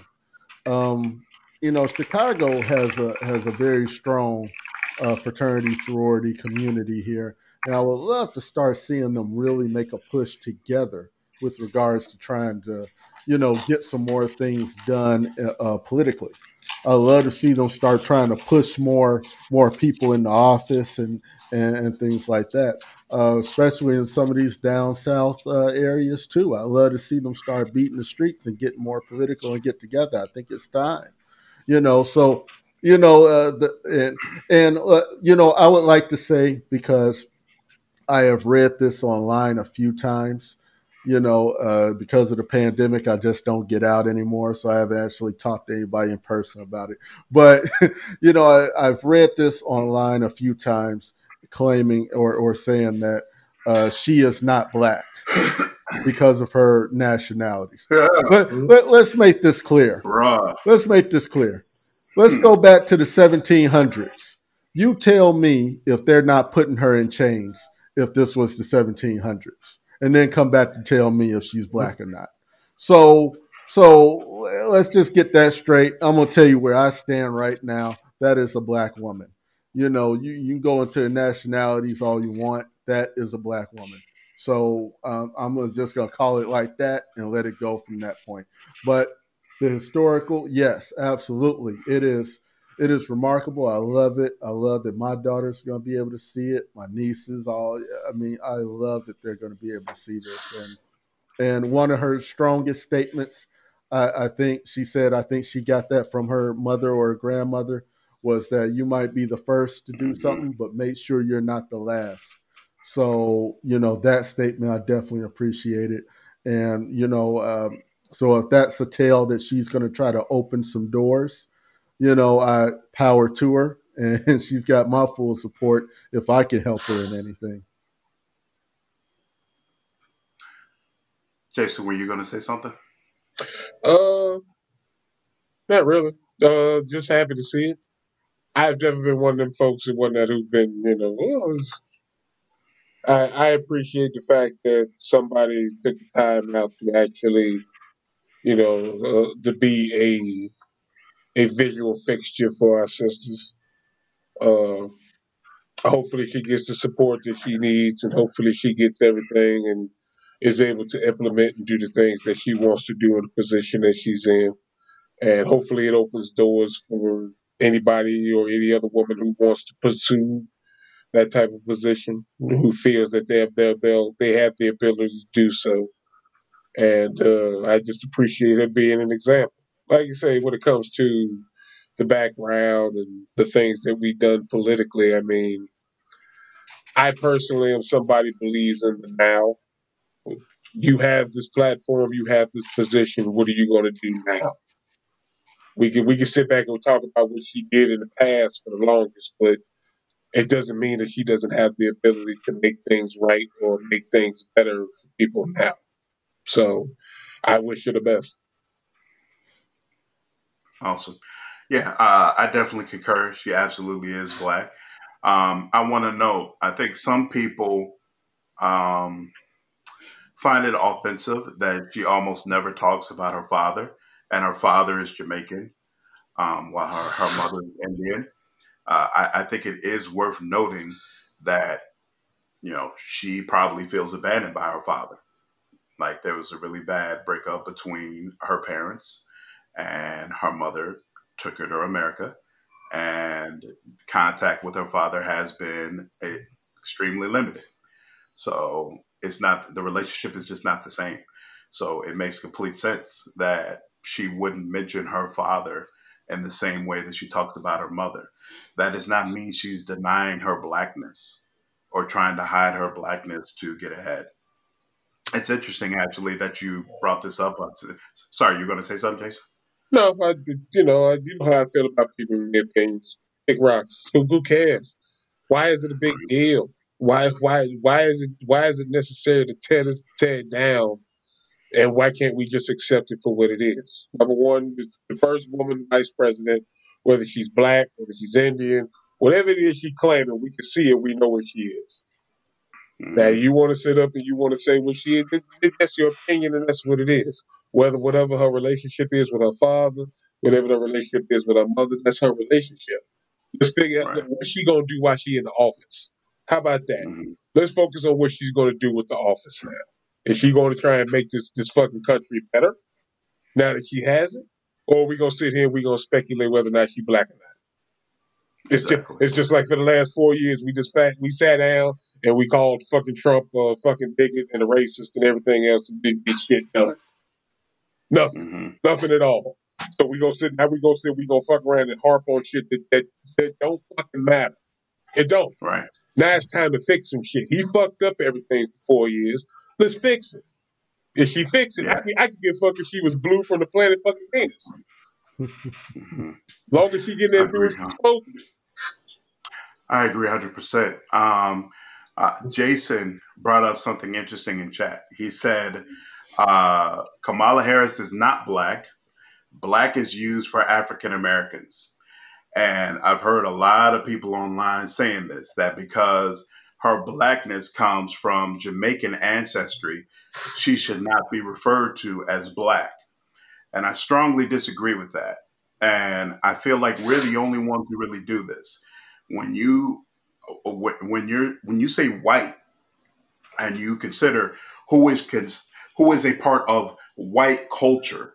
It is a huge melting pot. It's not just the Britons who came over from America and the people who can trace their ancestry back to those specific people. There's a whole bunch of different groups that have decided to come over from America. And because you they are treated as a certain way because of their skin color, they all consider themselves part of one group. They don't differentiate themselves and say, well, I'm actually directly descended from the original colonies, therefore put me in a different category and treat me differently. It doesn't work like that. But for some reason, black people believe that I feel like we always find a way to separate ourselves and to say, well, you're not really black. Well, I'm dark skinned, you're light skinned well, you're gay, I'm not gay. Well, you're Muslim, I'm not Muslim. There's always a reason why black people should not work together, should not collaborate, should not feel kinship with one another. And therefore, you come up with these things like, well, I'm the only one who's black. You, you're something different. You're, you're, you're, you're, you're this different thing, even though we look the same and we're treated the exact same way in this country. And so I don't, I don't agree with this. But and yes, Indians do use a caste system, Jason, but she's Indian Jamaican. Jamaicans are treated the same way in this country as ADOS are. So why is it that we feel the need to separate ourselves from them? To me, it doesn't make any sense. But it's interesting you brought the Sorry, you were going to say something, Hudson? Well, I was going to say, you know, when you take South Africa, for example, who has a lot of people, a lot of white people who were born in Africa, in South Africa, and some of those folk have come to this country. You know, you wouldn't think to call those folk African American. You wouldn't because African American is technically based off origin where where you you were born or where your where your ancestors were born or or etc. Right? So you you wouldn't think to call those folk African American black is a race. It, it, it designates color. It doesn't, you know. It, it, I mean, if you want to be technical, you can say brown if you want, but you know, it's you would you would not call a white person from South Africa who came to America and migrated here. You would not call them African American. You wouldn't. So, I mean, I, I kind of get what people are trying to do here, but if it's really that important, just say POC. She's a person of color. If you really want to want to uh, make it anything about that. But you know, like I said, she here in the 1700s, they're gonna put her in chains just like they were gonna do us. So, like so I mean, I'm I'm I'm not gonna I'm not gonna sit here and try to make those distinctions. I, I think it's petty. And I think we should try to move on and move forward with her as our vice president and and and see what she does. Like Jason said, what is she gonna do? We need to find that out and we need to right. move forward with it if, if it's an agenda that we support. Absolutely. So it's interesting that you brought this up because I've been a like a two day long battle on Twitter about this.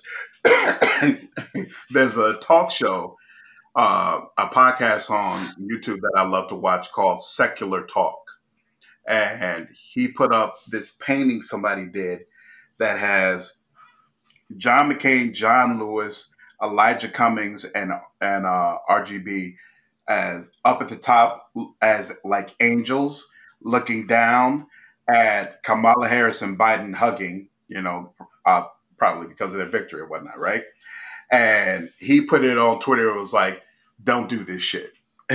like made it like you know he felt like the painting was horrible and that was cringe and uh, that is overblown, blah, blah. Blah. So I put a message out there and I was like, hey, you know, I feel like this is actually tasteful because John Lewis and Cummings absolutely would have been excited about the first black woman to be president. RGB absolutely would have been excited about a woman finally becoming uh, vice president. And McCain absolutely would be excited about uh, Trump finally losing. So mm-hmm. I didn't see what was the big deal, right? And I get these this wave, this absolute wave of progressives. These are people who are leftists. These are people who support Bernie Sanders. These are people who technically, we, you know, we all uh, want the same things, right? And want the same things for the country.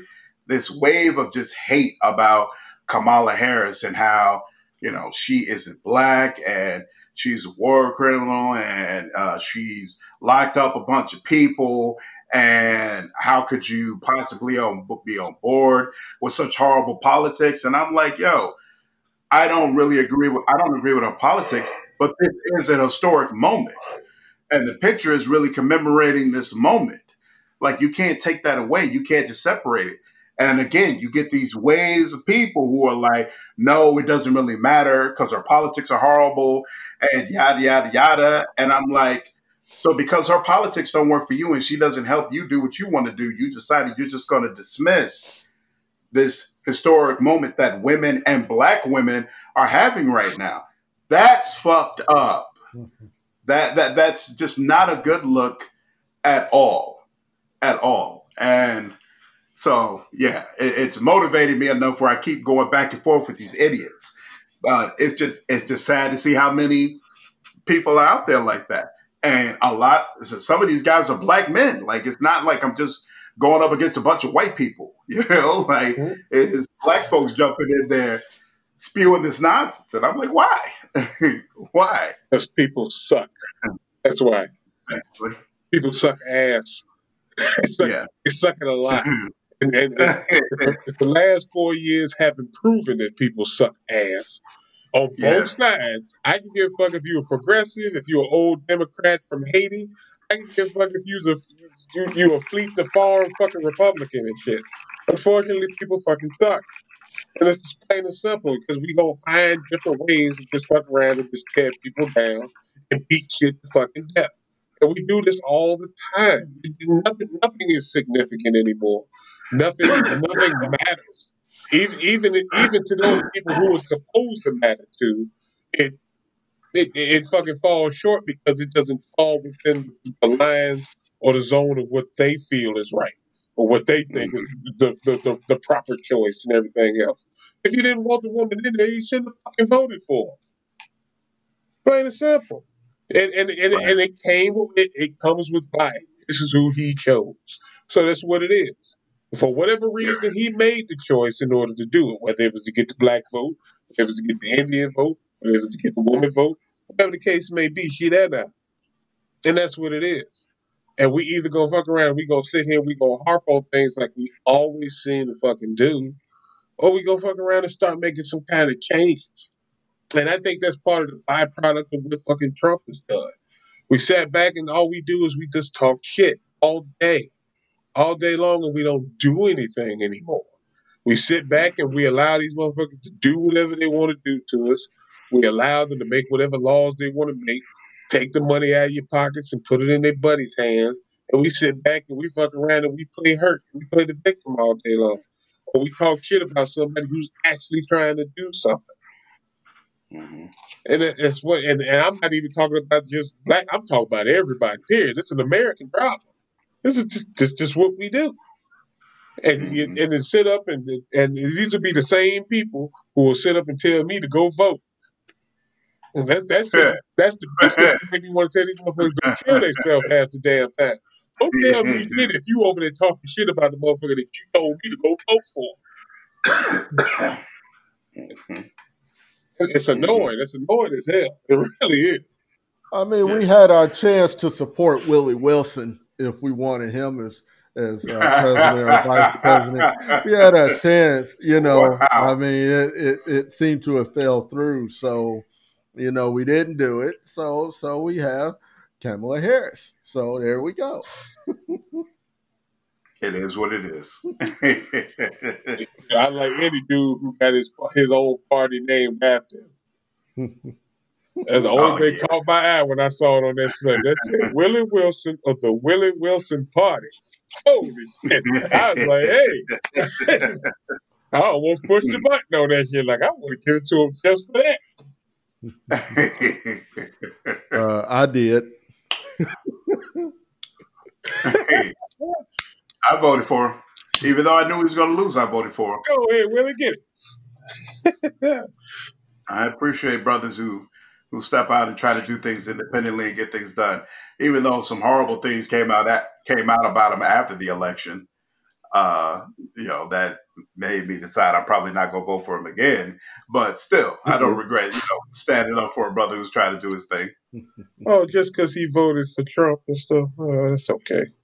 We all have our flaws. Stuff now. So, right? No, no, yeah, no, no, no. It's beyond that. Uh, it ain't got okay. it ain't got nothing to do with Trump. These personal failures, brother. Uh, okay, I'll go read about that. Then. Don't worry about it. You do that.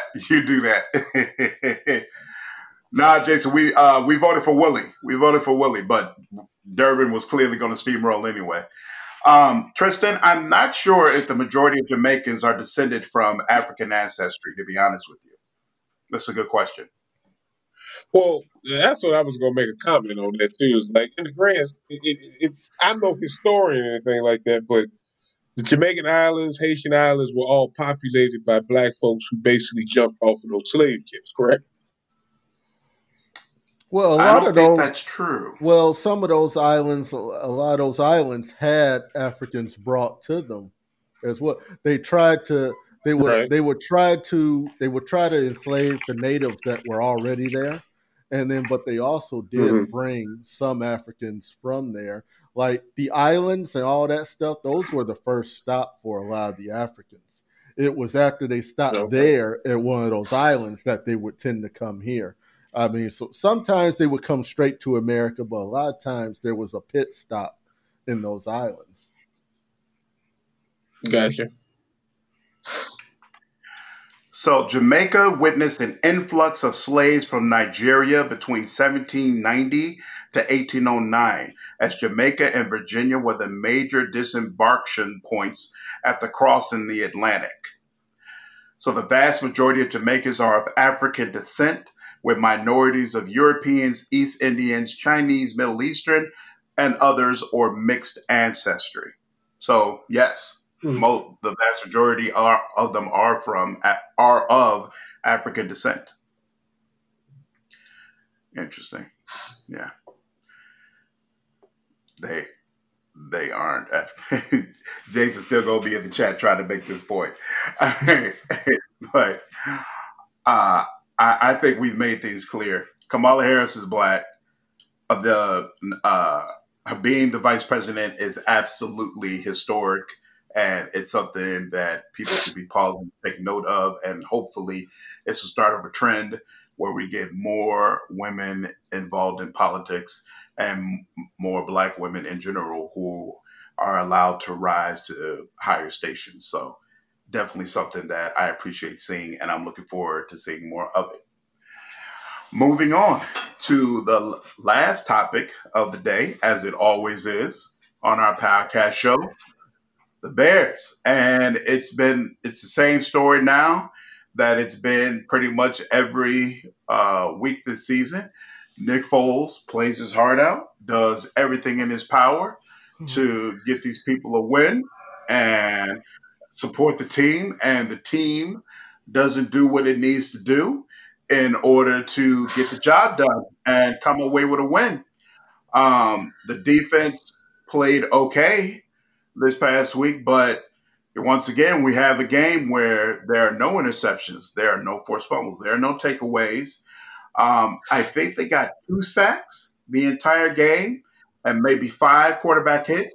So they weren't even getting consistent pressure against the quarterback. Um, just this is just not the stuff that uh, high caliber defenses are made of. And then on the offensive side, these people could were just not holding on to the ball. I think there are about four fumbles, um, two of them that we ended up losing, and so Foles is delivering it to people and trying to move the ball down the field, and drives keep on getting messed up for reasons that really don't have anything to do with him.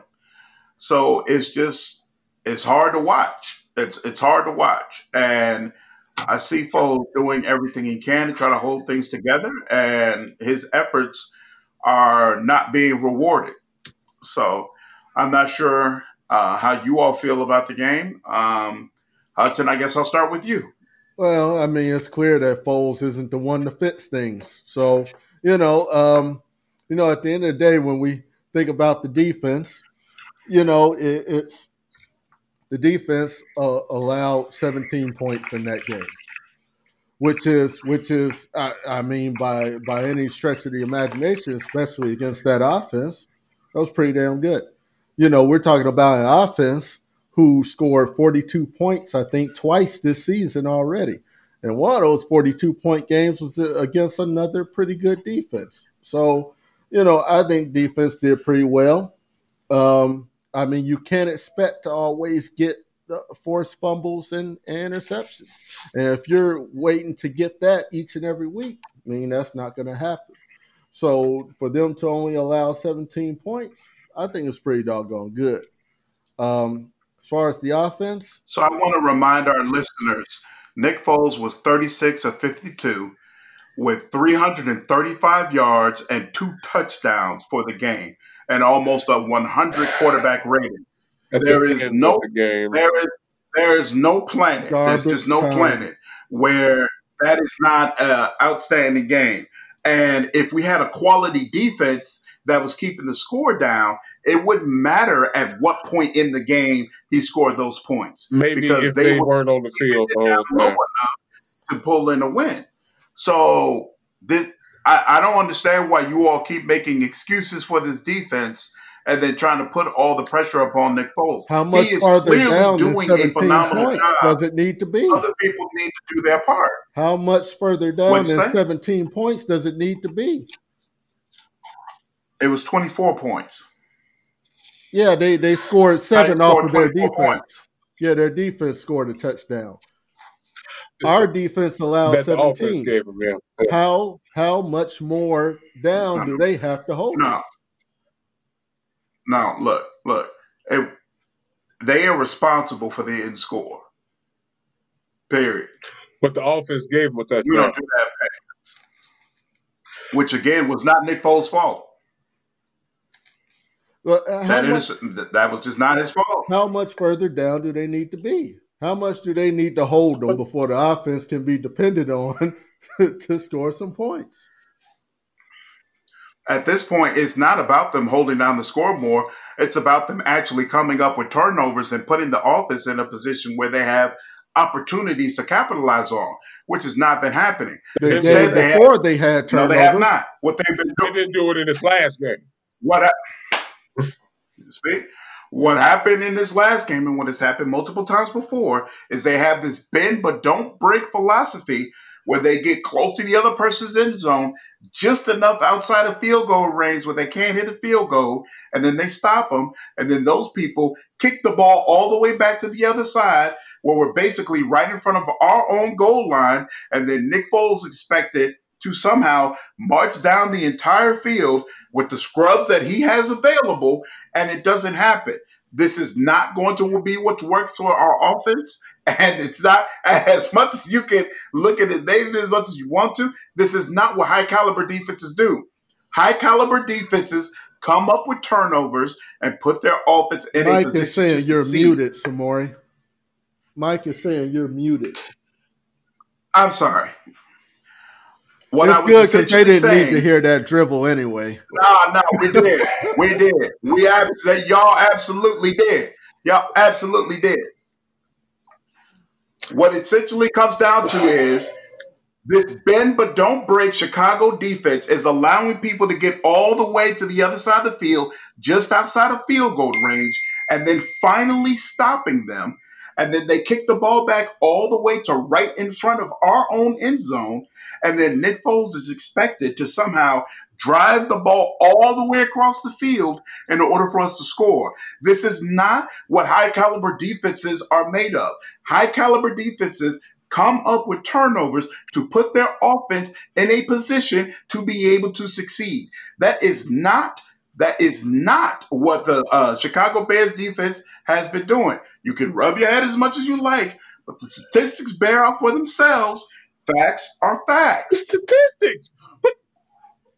Samar, Samar. Yes, sir. I don't. I'm so confused by what you just said. You just said that defense has the bend but don't break, allows another offense to get down to a certain point, stops them before they get into field goal range, and because they didn't get a turnover and get the ball back to our 20 yard line, the offense is mm-hmm. ineffective. So what you're telling me is, is the offense is only good in the red zone, which is not a fact. Which is not true either. Suck. So what you're telling me is the only way our offense, the only way Nick Foles is effective is if he's close to his own end zone. What I am telling you is that half of, no, more than half, three out of five of our offensive line members are injured. Nick Foles is not getting any protection. It doesn't matter whether he's doing a two or three or five step drop, he is experiencing pressure as soon as the ball is hiked. When you are in a situation where you know your offensive quarterback is experiencing pressure from the moment the ball is snapped, you cannot ask him to consistently make 90 yard drives down the field in order to be able to score. You need to give him shorter fields and better opportunities so he has a real opportunity to potentially put some points on the board. This is not this is not rocket science and it's not outlandish. And what is happening is because we have this bend but don't break defense that is letting these people go all the way down the damn field before we finally stop them and because we're not getting pressure and we're not creating turnovers, it is putting our Nick Foles in a position where there's no way for him to succeed. All he could do is focus on not turning over the ball, which he did last game. and still managed to come up with 300 plus yards and two touchdowns. And here we have two self proclaimed Chicago Bears fans bitching about his performance and trying to say that everything's cool with the defense. This does not make any sense. This is not this does not compute, gentlemen. It does not. The defense, the offensive line, and our coaching and the offensive game plan, these are the problems. Nick Foles is fine. He's one of the few bright spots we have on the team.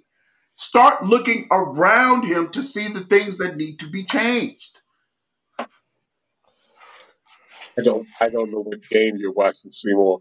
I don't maybe you're watching some old Eagles tape.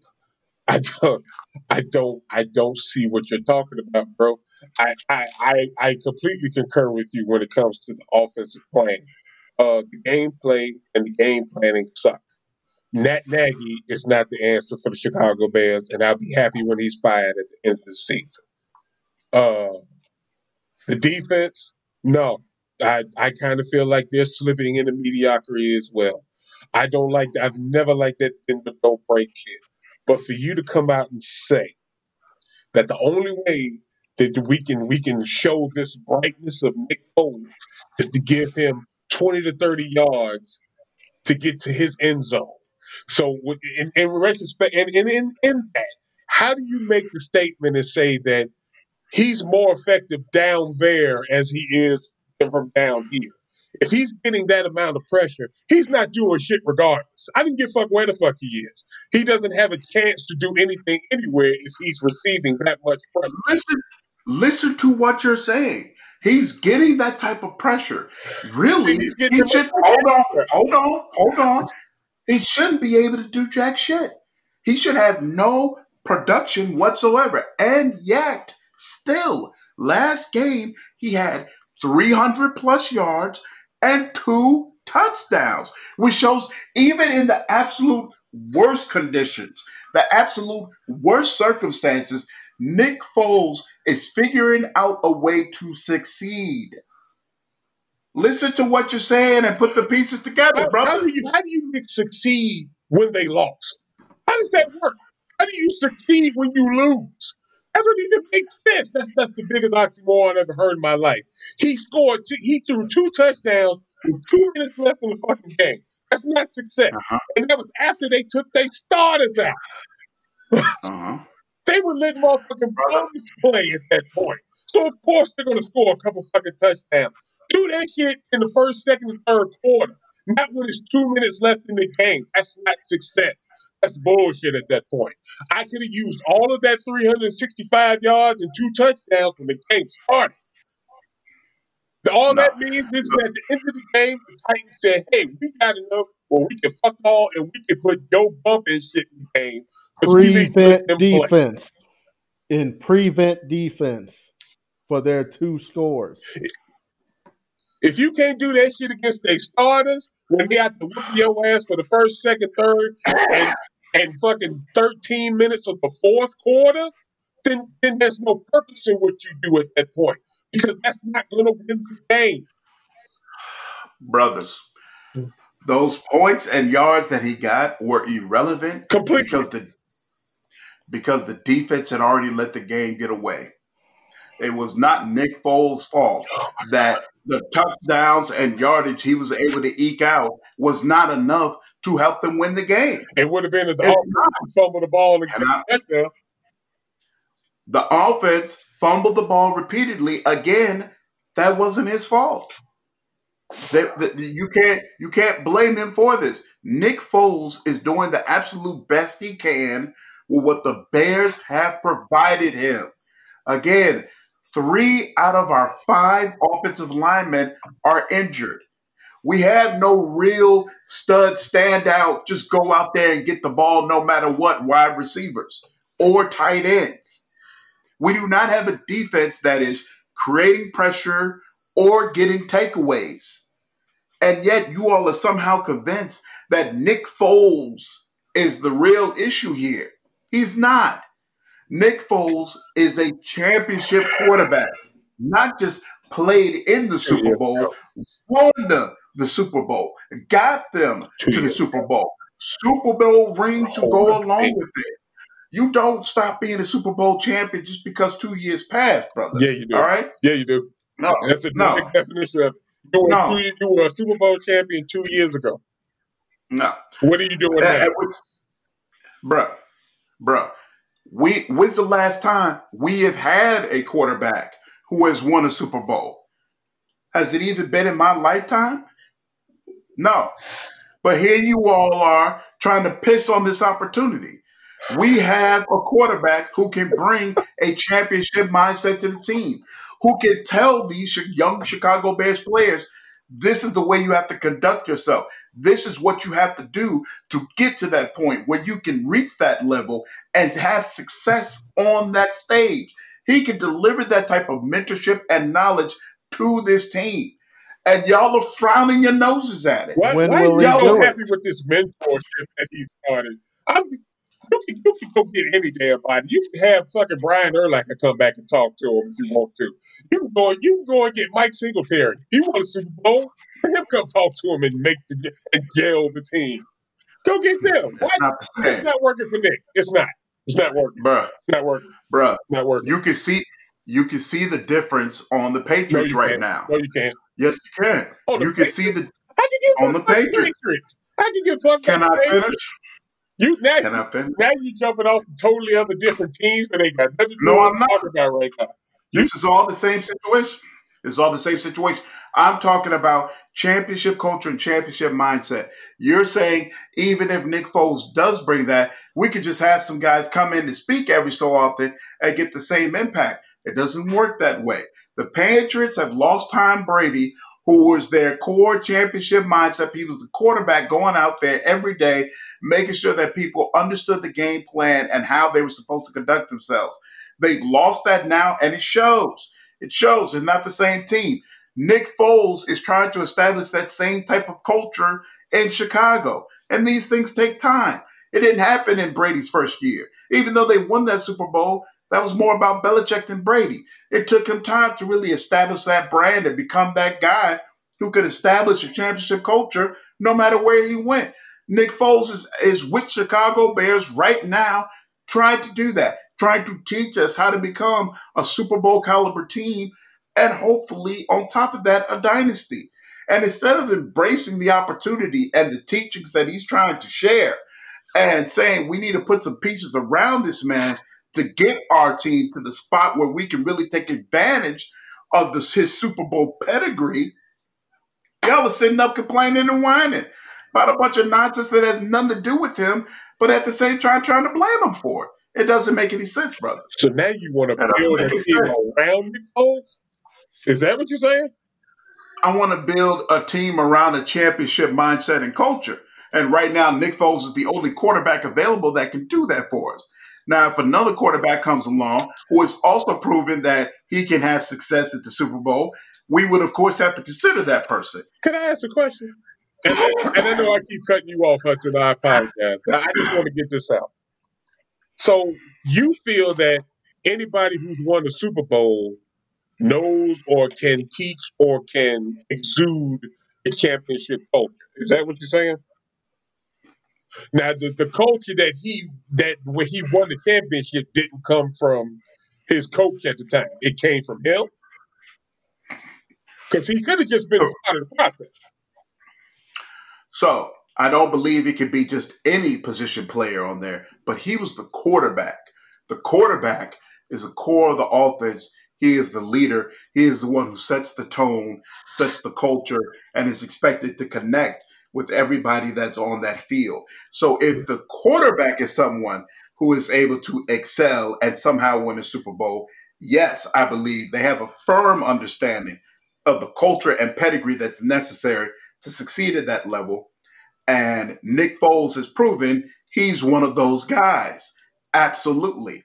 And we've already had two weeks ago, I, I read it out on this very podcast, professional columnists in Chicago newspapers talking about that Super Bowl pedigree, talking about how much credibility it's given him in that locker room, talking about how much his teammates appreciate his presence and his communication.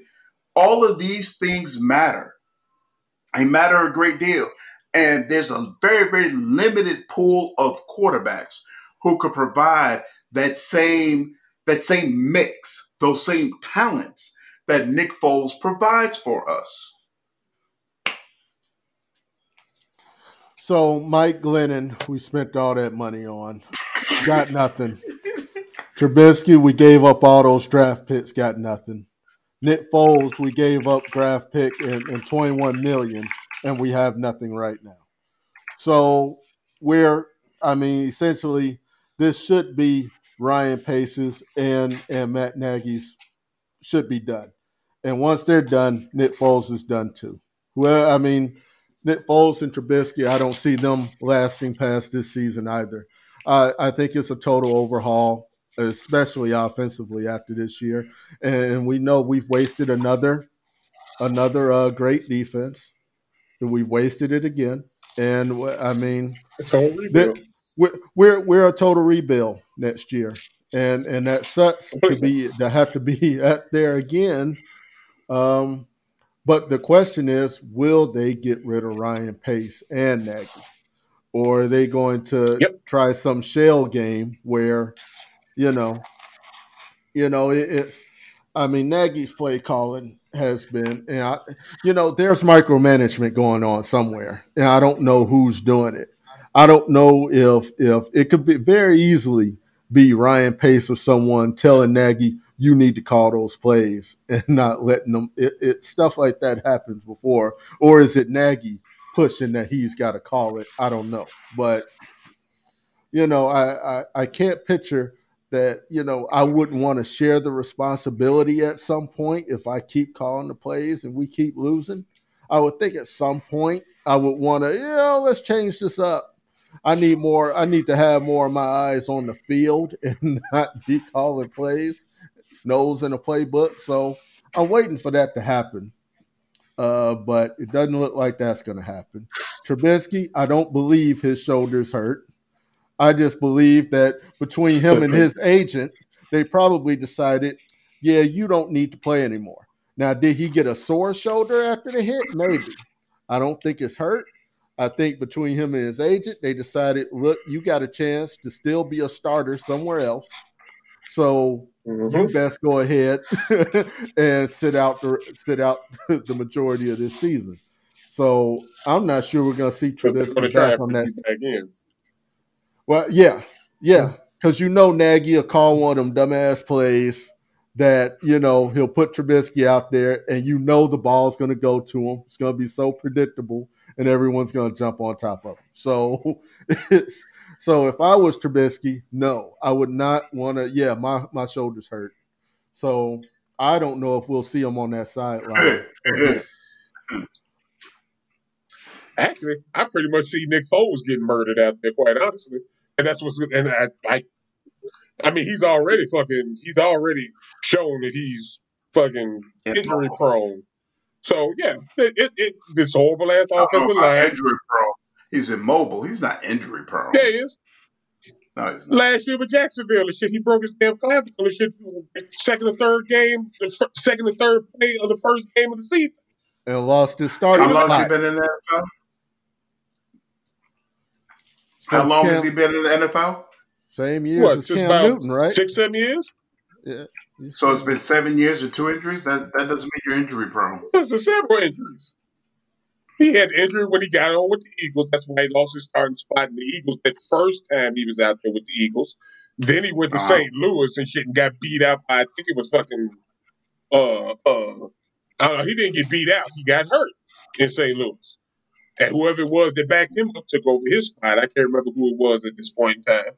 Then he ended up in Kansas City which he was sitting behind Alex Smith and I forget who the other cat was, but he wasn't there at the time. Uh, Mahomes, not uh, uh, uh, Patrick Mahomes, he wasn't there yet. He wasn't there mm-hmm. when he came in, but he just basically sat on the sideline. Then, then he went and he was like bagging groceries for a minute, and then he got called back to the Eagles, where he sat on the sideline until Michael Vick got hurt, and he got back in for a little bit, and then Carson Wentz came, and Carson Wentz got hurt, and he got in for a little bit and got him the Super Bowl. Earned him a Super Bowl. Got him a Super Bowl. He earned shit. He earned him a Super Bowl. He, he earned, only thing he did good was as he picked the right agent that got him back on the team and whatnot and put him on a Super Bowl team. That was it. They was already on their way to the Super Bowl when he stepped in. All he had to do was not fuck up. That's it. That's all he had to do. All he had to do was just throw it, throw it to Jeffries. He catches everything. Okay, cool. no problem. I can do that. You got a great offensive line in front of me? Great. Appreciate it. I'm gonna throw this ball all over the place. No problem. Earned nothing. He earned a great agent and paid him good money to get him back on that team, which got him a Super Bowl. No. I'm not a Nick Foles fan like that, so I'm not going to try to defend his past record. I can't tell. I cannot tell. I'm a big fan of what he does for the Chicago Bears. I'm not a fan of Nick Foles overall. I didn't care about him before he came here. Whenever he starts doing it, please let me know. He's already started. Open your eyes. I I can't anymore. I'm tired of watching him lose. We have three of three or five of our offensive linemen are injured. We don't have no real go getter wide receivers, and this man still has an 100 quarterback rating with three over 300 yards and two touchdowns. 100 quarterback rating? Where you see that at? When he when has he ever had a 100 quarterback rating since he started playing for us? He ain't never this last, been at 100. This last game, he was at like 98.5, bro. He was not. yes, he was. Oh, let me pull these damn stats out right now. Pull hell, to hell to the no. He's a 100 quarterback rate. On, Hey, oh, hey, hey. Oh, Go ahead. Because 36 or 52 is not 100. I, I, I'm not real good at math, but I know that's not 100. And you, oh Lord, it's more. I think you do this on purpose, though. I really I do. I don't, man. He has a he completed seventy percent of his passes, had three hundred plus yards, and had two touchdowns. It is what it is, brother. That is an outstanding game. By any stretch of the imagination, that is an outstanding game. the end of the game. If any other, if any other quarterback had done this around the league, y'all would not be blaming that quarterback for the loss of that team. But because it's Nick Foles on the Bears, y'all want to point fingers because it seems like y'all never want to hold our defense accountable. Y'all want to pretend that we have this fantastic defense that compares to past great defenses in the Chicago Bears legacy. They we don't. watched the Bears game. That's the problem. We didn't watch the other games to see if they got their stuff in garbage time either there's a thing called garbage time, and when you get in garbage time, it that means it didn't really didn't really matter. Okay, they played their prevent defense so that they could let the Bears take time off the clock. That's all they did. And hence he got his 300 yards. So it's wonderful to have great individual stats, but when you lose the game, you lose. That's that's just it. He lost. Wow. Wow, brother. You know, we're going to agree to disagree. Is is there anything else we need to talk about uh, regarding this subject before I close things out? Oh, he's now, been in the league for nine years. Excuse me. Now, what I will which say, means he's not injury prone. Now, what I will say is, now Ryan uh, Tannehill, now now he uh-huh. that was an awesome game. Uh, you know, he's got some awesome stats right there. Um, his his touchdown to interception ratio phenomenal. And I, and I want to add, while he was getting hit, he threw an absolute perfect pass for a touchdown, and and it was it honestly could not have been defended any better. I I saw that defense. I was like, wow, he made the absolute perfect throw. Oh, I wish, I wish, but I digress. we, we, don't, we don't have him. He's, he's on Tennessee, so you know. and therein lies the problem. No respect for the people who have actually decided to come to Chicago and make our situation better. Instead, you start looking around at a bunch of things that you don't have, and people who don't give a damn about you or your city or your team, and wishing somehow that they were on your team which is absolutely ridiculous. You go to war with the army that you have, and you appreciate and respect the army that you have for what it is that they're able to do. You had no respect for Mitch Trubisky. And in fact, you were because looking he for wasn't Cam part of my Newton. army. You were looking Nick for Cam Foles was the, was the army even from the bench. You, No, you I knew they wouldn't go to get Cam Newton. Come on now, the But you Bears, wanted him. the Bears are not going to have a black cat quarterback as their lead while them owners are in there. But you wanted him. You know. And he wasn't a part of the army. First of all, I need you not to speak to me in that soft, in that soft crew. That's first and foremost. That's we it. can't have a discussion this way, bro. I need you to raise, stop tilting your head as well. I need you to raise your head up and talk in a normal tone. Mitch Trubisky Because was a part of the army. He was part of the Bears team. You didn't respect him. I mean, you know, and it's okay. A lot of people didn't. You know, You loved him in 2018. That's a damn sure. That was two years ago. but you He's know, right. but you know, two years ago, we we also knew that there were flaws, and, and we weren't blind to it. We we also and we we should have saw it in that that offensive line. We didn't really think about it then because Trubisky could run all over the field, and we had Tarik Cohen running all over the field. So we didn't really think about it then. But that offensive line wasn't good then because if you remember, um, uh, who was our other quarterback? Jordan Howard. He could not run the ball for nothing. They could never get an effective run game with Jordan Howard. So that offensive line was not good then. Uh, Imagine. I'm, I'm, Foles is already uh, pretty solid now. Imagine how much better he'd be without with Cohen and able to use that as a weapon. Everything he's doing right now, he's doing it without even having Cohen available to him. they wouldn't use him. And if they had him. all, y'all- all of y'all have is complaints. They wouldn't use him It's if they had him. Shit. Fucking Bears suck right now. They wouldn't use him if they had him. I'm glad they don't have him. I'm glad he gets to sit back and chill out for the rest of the season and spend some of his money. He don't need to be a part of this bullshit. Foles would have figured it out. Foles would be using Cohen, no doubt. His agent, his agent deal. probably sat him down too. probably like, Right. yeah, you just sit down. You got some opportunities next year somewhere else. It ain't looking good, bro. Take, You know what? spend a little bit of your money. you know what? We we we just gonna agree to disagree about all of this because y'all are just acting crazy. All right, and I'm gonna let you all have this. How many more Oh, games his you need, collarbone with the Samori? Huh? How many, How many more, more games? How many more games you need before you understand that Foles just ain't the guy? What do you need? It's not just about the games; it's about Foles' performance during the games. If he's having awful performances where it's clear, yo, they'd be doing so much better with another quarterback, then of course I'll relent and say, hey, they need to replace him so that the team can be doing better. But the fact, the fact of the matter is, for these past two to three games where we've been losing, Foles has not been the reason we were losing. The defense and the offensive line are not doing their part to put the Bears in a position to win. Okay, what I'm not going to just blame Foles automatically. What do you need from the defense and the offensive line? What do you need from them? I need the offensive line to allow this man to do a full five step drop where he can step back for five, go back five steps, set himself, and then throw those bombs that we need to really make progress down the field.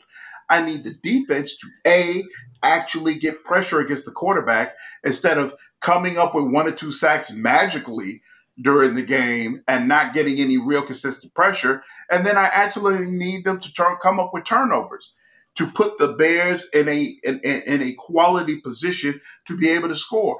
That's what I need from both sides. If I get that, I'm good. If I get that, and then Foles is throwing a bunch of interceptions and we're not able to take advantage and we don't win, that's on Foles. We can absolutely have that conversation. But that has not happened yet. Instead, what's happened is offensive line doesn't do its part. Uh, defensive line is doing bare minimum, and then everybody expect Foles to be Superman. And when he's not, they say, "Well, here he su- he sucks." The legacy of horrible Bears quarterbacks, blah blah blah. It's not fair, and it's not true.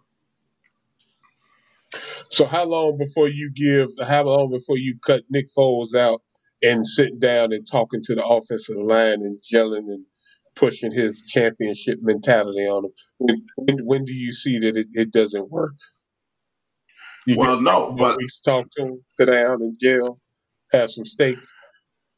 But the problem, the problem is, look again. You go back to the Patriots model, right? Which is to me the ultimate in trying to establish that championship mindset. They were consistent about trying to reach out to veterans and get more veterans on the team. They didn't look for youth. They didn't get the youngest players. They got guys who already knew what they were doing. They got guys who were already comfortable with their role in the NFL. We got a bunch of guys who barely even feel like they're actually starters, who didn't even believe that they'd be getting much playing time this year.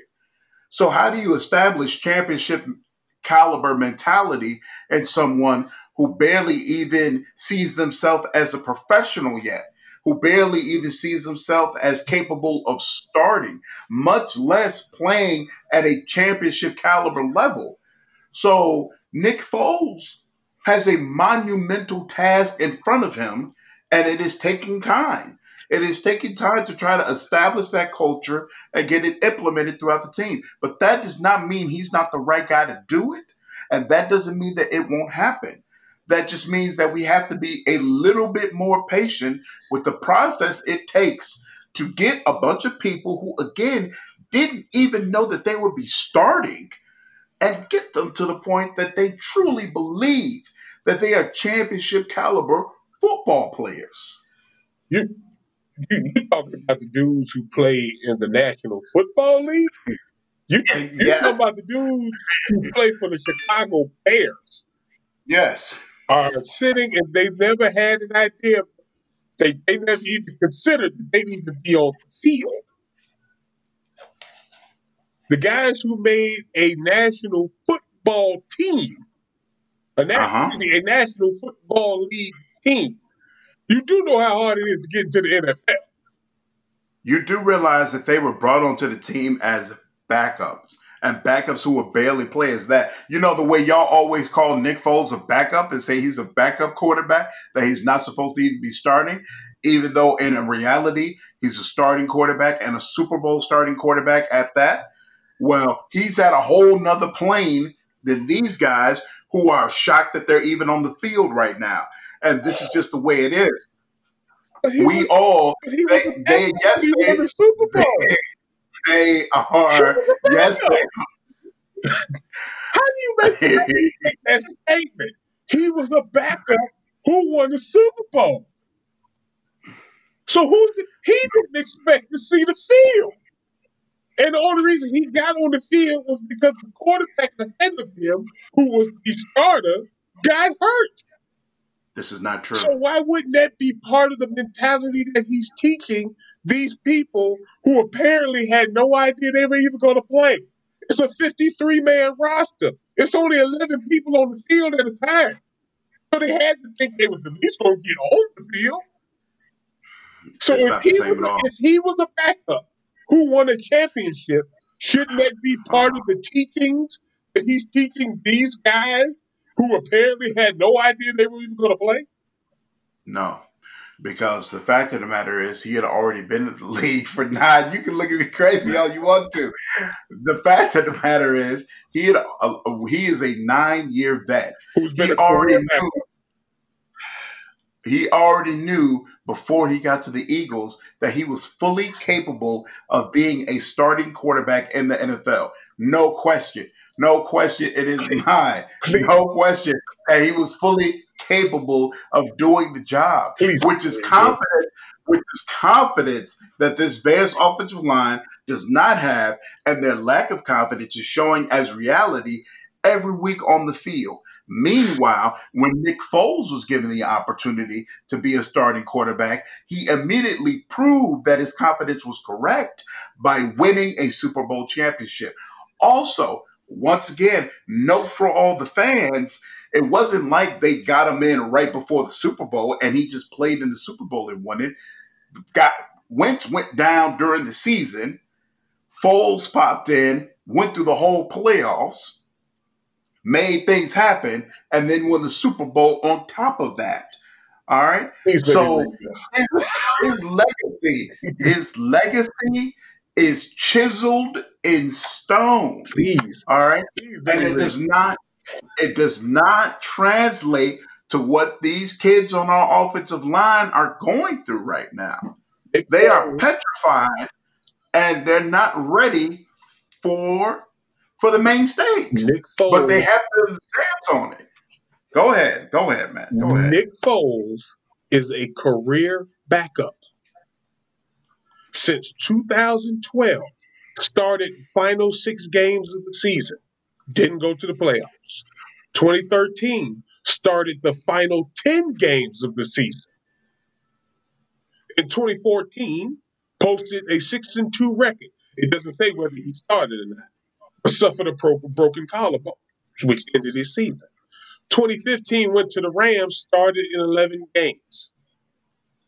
In 2016, he went to the Chiefs, played in three games, went back to the Eagles, started the final three games of the regular season where he went two and one, ran through the playoffs and won a Super Bowl. 2018, the year after he won the Super Bowl, started the final five games of the regular season. 2019 Jaguars started in four games on the season. He is now with the Bears. He is a career backup. Career, career backup is what he's been for nine years. How does that not translate to these kids who you say have no idea they was even gonna play? Why why mm-hmm. wouldn't that even be an inspiration for them? I, can, see you pushing that narrative a whole lot harder. Hey, that boy been a, he been a backup for nine years. Look at him. He a Super Bowl champion because of it. He should Look be here. bringing these guys up off of the bench. Jason, here's what we got to consider. The, the, Nick Foles might be might be Tonya Harding some of these quarterbacks. I mean, it seems like every year his ass gets to, he the only the only places where he's the only places where wow. he actually came to be a starter are places who are dumb enough and had no other options but to get him, like the Bears, you know, who invested in Mike Glennon and, and Trubisky in the first place. Jacksonville had nothing going for him, and he still got beat out. Wow. You know? Uh, You said Tonya Harding. He probably did. That's we crazy. Consider he he's bad luck wherever he goes. It's not That's like crazy. the starting quarterback keep getting hurt wherever he at. That's the skater, right? Mm-hmm. Who uh, yep. sabotaged her? Yeah.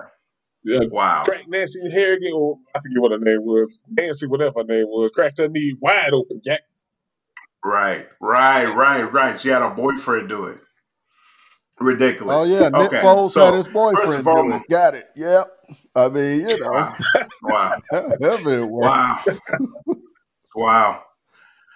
Brothers, I need y'all to be more appreciative towards the people who come to Chicago and try to make things better.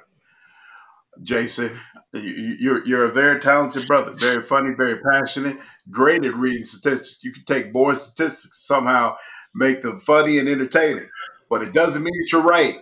It doesn't mean that you're telling the people the truth. I need you not to be. I need you not to be trying to delude our listeners, brother. Nothing all right. I heard nothing out of I read have I seen him. He started all 16 games.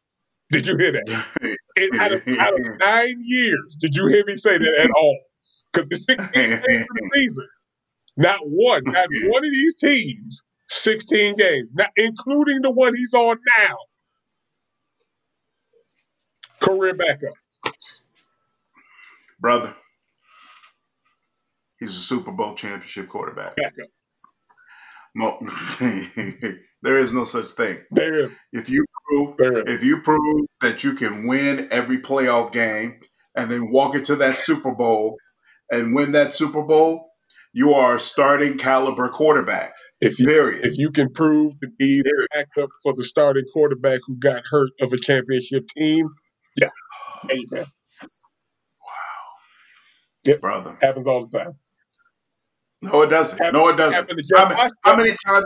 How many times does the main quarterback get injured and then the backup takes over and he takes them all the way to the championship? That does not happen all the time. It doesn't. Who was it? Jeff Hostetler did it. Uh, who else? It made me to find a couple of these names. I know Jeff Hostetler. I don't even know.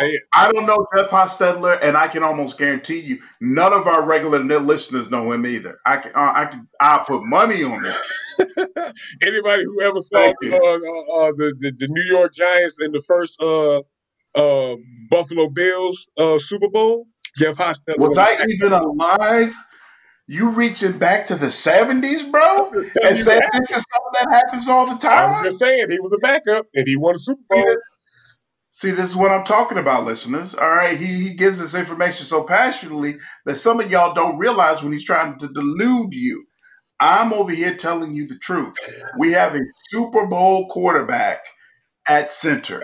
We need to figure out how to put the proper pieces around him so that we can succeed and make it to the Super Bowl. Not other back, And that's all there is to it. That's all there is to it. not other back. right. I want to thank all of you for joining us here That's James Man Cave. We appreciate you spending time with us today. Once again, if you are a black business owner who 21 would like to get featured as our business of the week, please make sure to send an email to info at sjhmancave.com. Any of our And we listeners still got to put all the of us there well. around them. Remember that you can hear this and other episodes on all your major podcast platforms. We are also on YouTube at I can't SJH drop Man that Cave. Once you're there, please hit that subscribe button, like, and leave a comment. You can also like, share, and follow us on Facebook at SJH Podcast Family. I would like to thank my two fellow podcasters, Jason and Hudson, for somewhat keeping it real. Until next time, this is your host, Sabori, signing off.